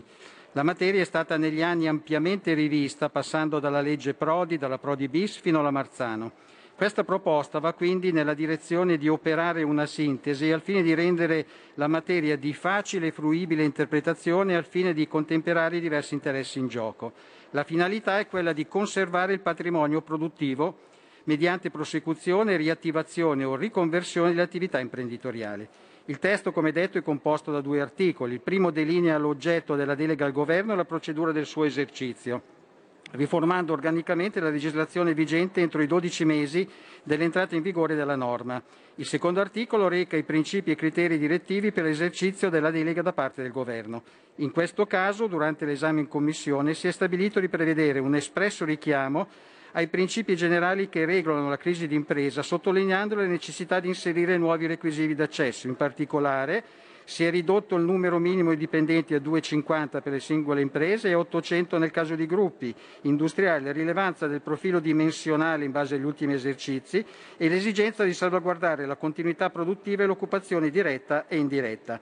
Si è insomma sottolineata l'esigenza di recuperare il più possibile le attività anziché semplicemente accompagnarle alla chiusura.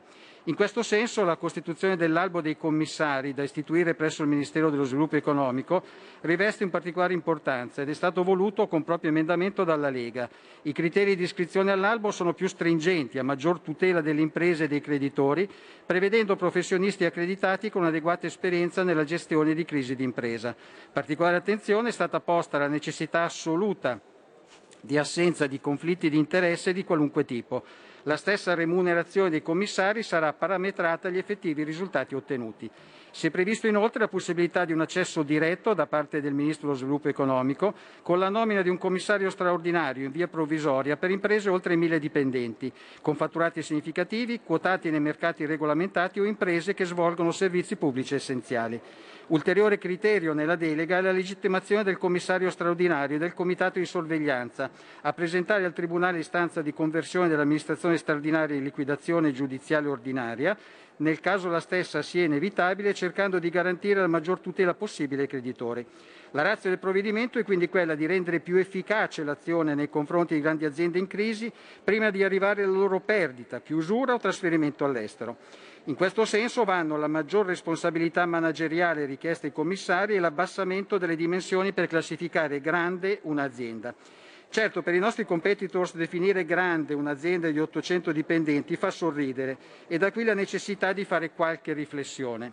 Intanto un ringraziamento sentito che tutti noi dovremmo fare ai piccoli e medi imprenditori che eroicamente resistono in un paese che ormai da decenni si è connotato per iniziative anti-industriali e che con il loro disumano carico fiscale mantengono i costi fuori controlli del Paese.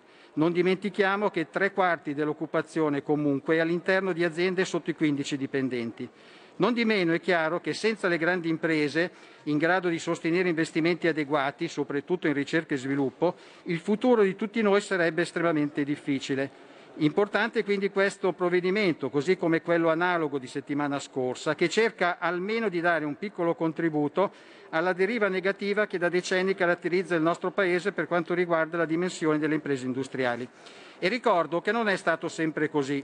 Solo qualche decennio fa in Italia c'era una presenza di grandi imprese paragonabile a quelle degli altri paesi dell'Unione Europea. Ricordiamo, per citarne solo qualcuno, la Pirelli che occupava gran parte di Milano Nord-Est, la Magneti Marelli, antisignana dell'elettronica automotive, l'Olivetti che inventò il personal computer quando ancora non c'era la Silicon Valley, l'Eni di Mattei, incubo delle sette sorelle, la Saipem che ha scavato pozzi e realizzato infrastrutture in tutto il mondo, la Fiat che negli anni 70 aveva a Torino il più grande stabilimento del mondo con 50.000 persone che ogni giorno ne varcavano i cancelli e tanti altri di cui molti non ricordano più nemmeno il nome, aziende che avevano in Italia la loro unica sede o comunque la più importante.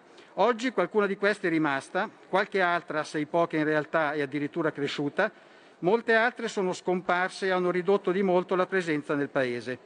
E chi ha resistito è riuscito a passare indenni negli ultimi 40 anni, dalla rigidità sindacale degli anni 70-80 alla follia globalizzatrice degli anni 90, fin quasi ai giorni nostri, ma tutte rischiano di non resistere all'ultima nuova sfida, la transizione energetica a senso unico. Personalmente pensavo che la pandemia Covid, con tutte le problematiche che ha creato in campo sanitario, ma anche in campo economico, avesse insegnato qualcosa. In particolare pensavo che la logica delle filiere industriali globali, basate esclusivamente sulla ricerca del minor costo, avesse dimostrato tutta la sua fragilità con l'interruzione della catena logistica e le conseguenti crisi che stiamo vivendo in queste, anche in queste ultime settimane.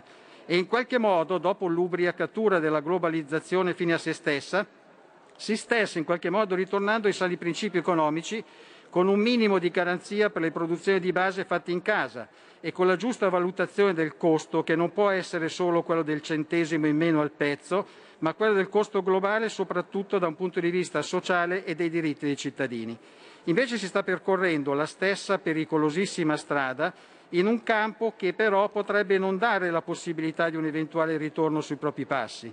In questo ultimo periodo si sente sempre più parlare di riduzioni improbabili di emissioni, di trasformazioni miracolose da centrali a combustibili fossili a messianiche produzioni con energia esclusivamente rinnovabile. E la piccola Europa, con il suo 7-8% di contributo alle emissioni di CO2, pensa che potrà risolvere da sola il problema del cambiamento climatico, fissando regole che le sole industrie europee alla fine saranno obbligate a rispettare, mentre il resto del mondo continuerà ad inquinare con il suo 92% di contributo. Ma anche all'interno della stessa Europa ovviamente l'Italia vuole fare la prima della classe E mentre la Francia continuerà ad usare le proprie centrali nucleari e anzi ne costruirà di nuove, la Germania continuerà a produrre gran parte della propria energia usando tranquillamente carbone, da noi si pensa invece di arrivare nel 2030 con 70 gigawatt di energia solare e di avere un parco macchine al 50% elettrico. Soprassedendo su banali questioni tecniche che qui non interessano mai, ma tanto per dire per sostituire un watt di potenza da centrale tradizionale servono 7 watt di potenza fotovoltaica, poiché tale è il rapporto del loro funzionamento delle due centrali, o che 70 gigawatt di pannelli fotovoltaici significano 700 milioni di metri quadri o se preferite 700 chilometri quadrati di pannelli solari. Chi li farà e dove andremo a prenderli nessuno lo sa.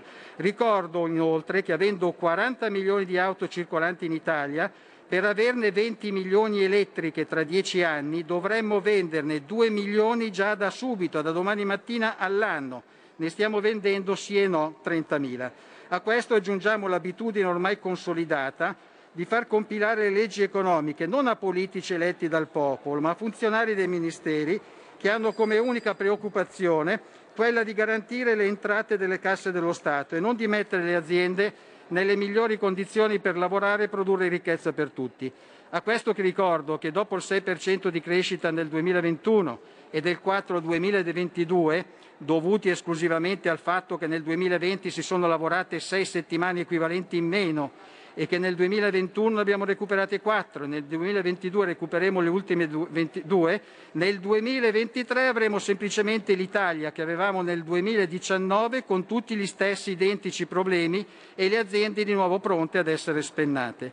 Molto altro ci sarebbe da dire, ma per concludere voglio sperare che chi governa il Paese in questo momento abbia ben chiaro l'entità di questi problemi, che per ricollegarci al provvedimento in discussione rischiano di compromettere non il salvataggio di qualche azienda in crisi, ma la chiusura di molte delle grandi aziende rimaste e che sia chiaro che la transizione energetica per la quale tutti noi tifiamo per il futuro soprattutto dei nostri figli, si fa sostituendo centrali di produzione a combustibile fossili con centrali alternative, che potranno essere in futuro quali a fusione nucleare quando arriveranno, con fotovoltaico ed eolico, solo quando sarà risolto il problema tutt'oggi intonso della capacità di immagazzinare a costi ragionevoli la variabilità della natura. E che in questo periodo di transizione anche se capisco che a terrapiattisti, cultori delle scie chimiche e protettori delle sirene possano piacere, il gas sarà almeno per uno o due decenni l'unica alternativa possibile. E visto che abbiamo citato Eni e Saipe, mi permetto di ricordare che prima di acquistare a caro prezzo il gas degli altri, ne avremo ancora a disposizione del nostro. Chiudo con un piccolo esempio che deve far riflettere. Da giovane ne ho patentato, il sogno mio dei miei coetanei era l'Alfetta 2000, 16 valvole bialbero in testa da Concluda. 150 cavalli, chiudo. Ponte de Dione, cambio in blocco retrotreno. Da Monaco e da Stoccarda in quel momento uscivano auto con i loro antidiluviani asti e bilancieri che non raggiungevano metà di quella potenza.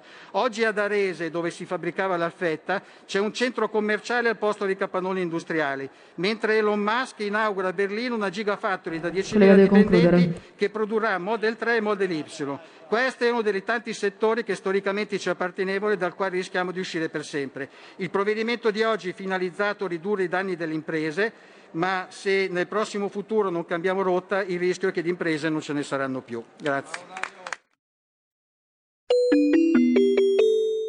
Qui Parlamento.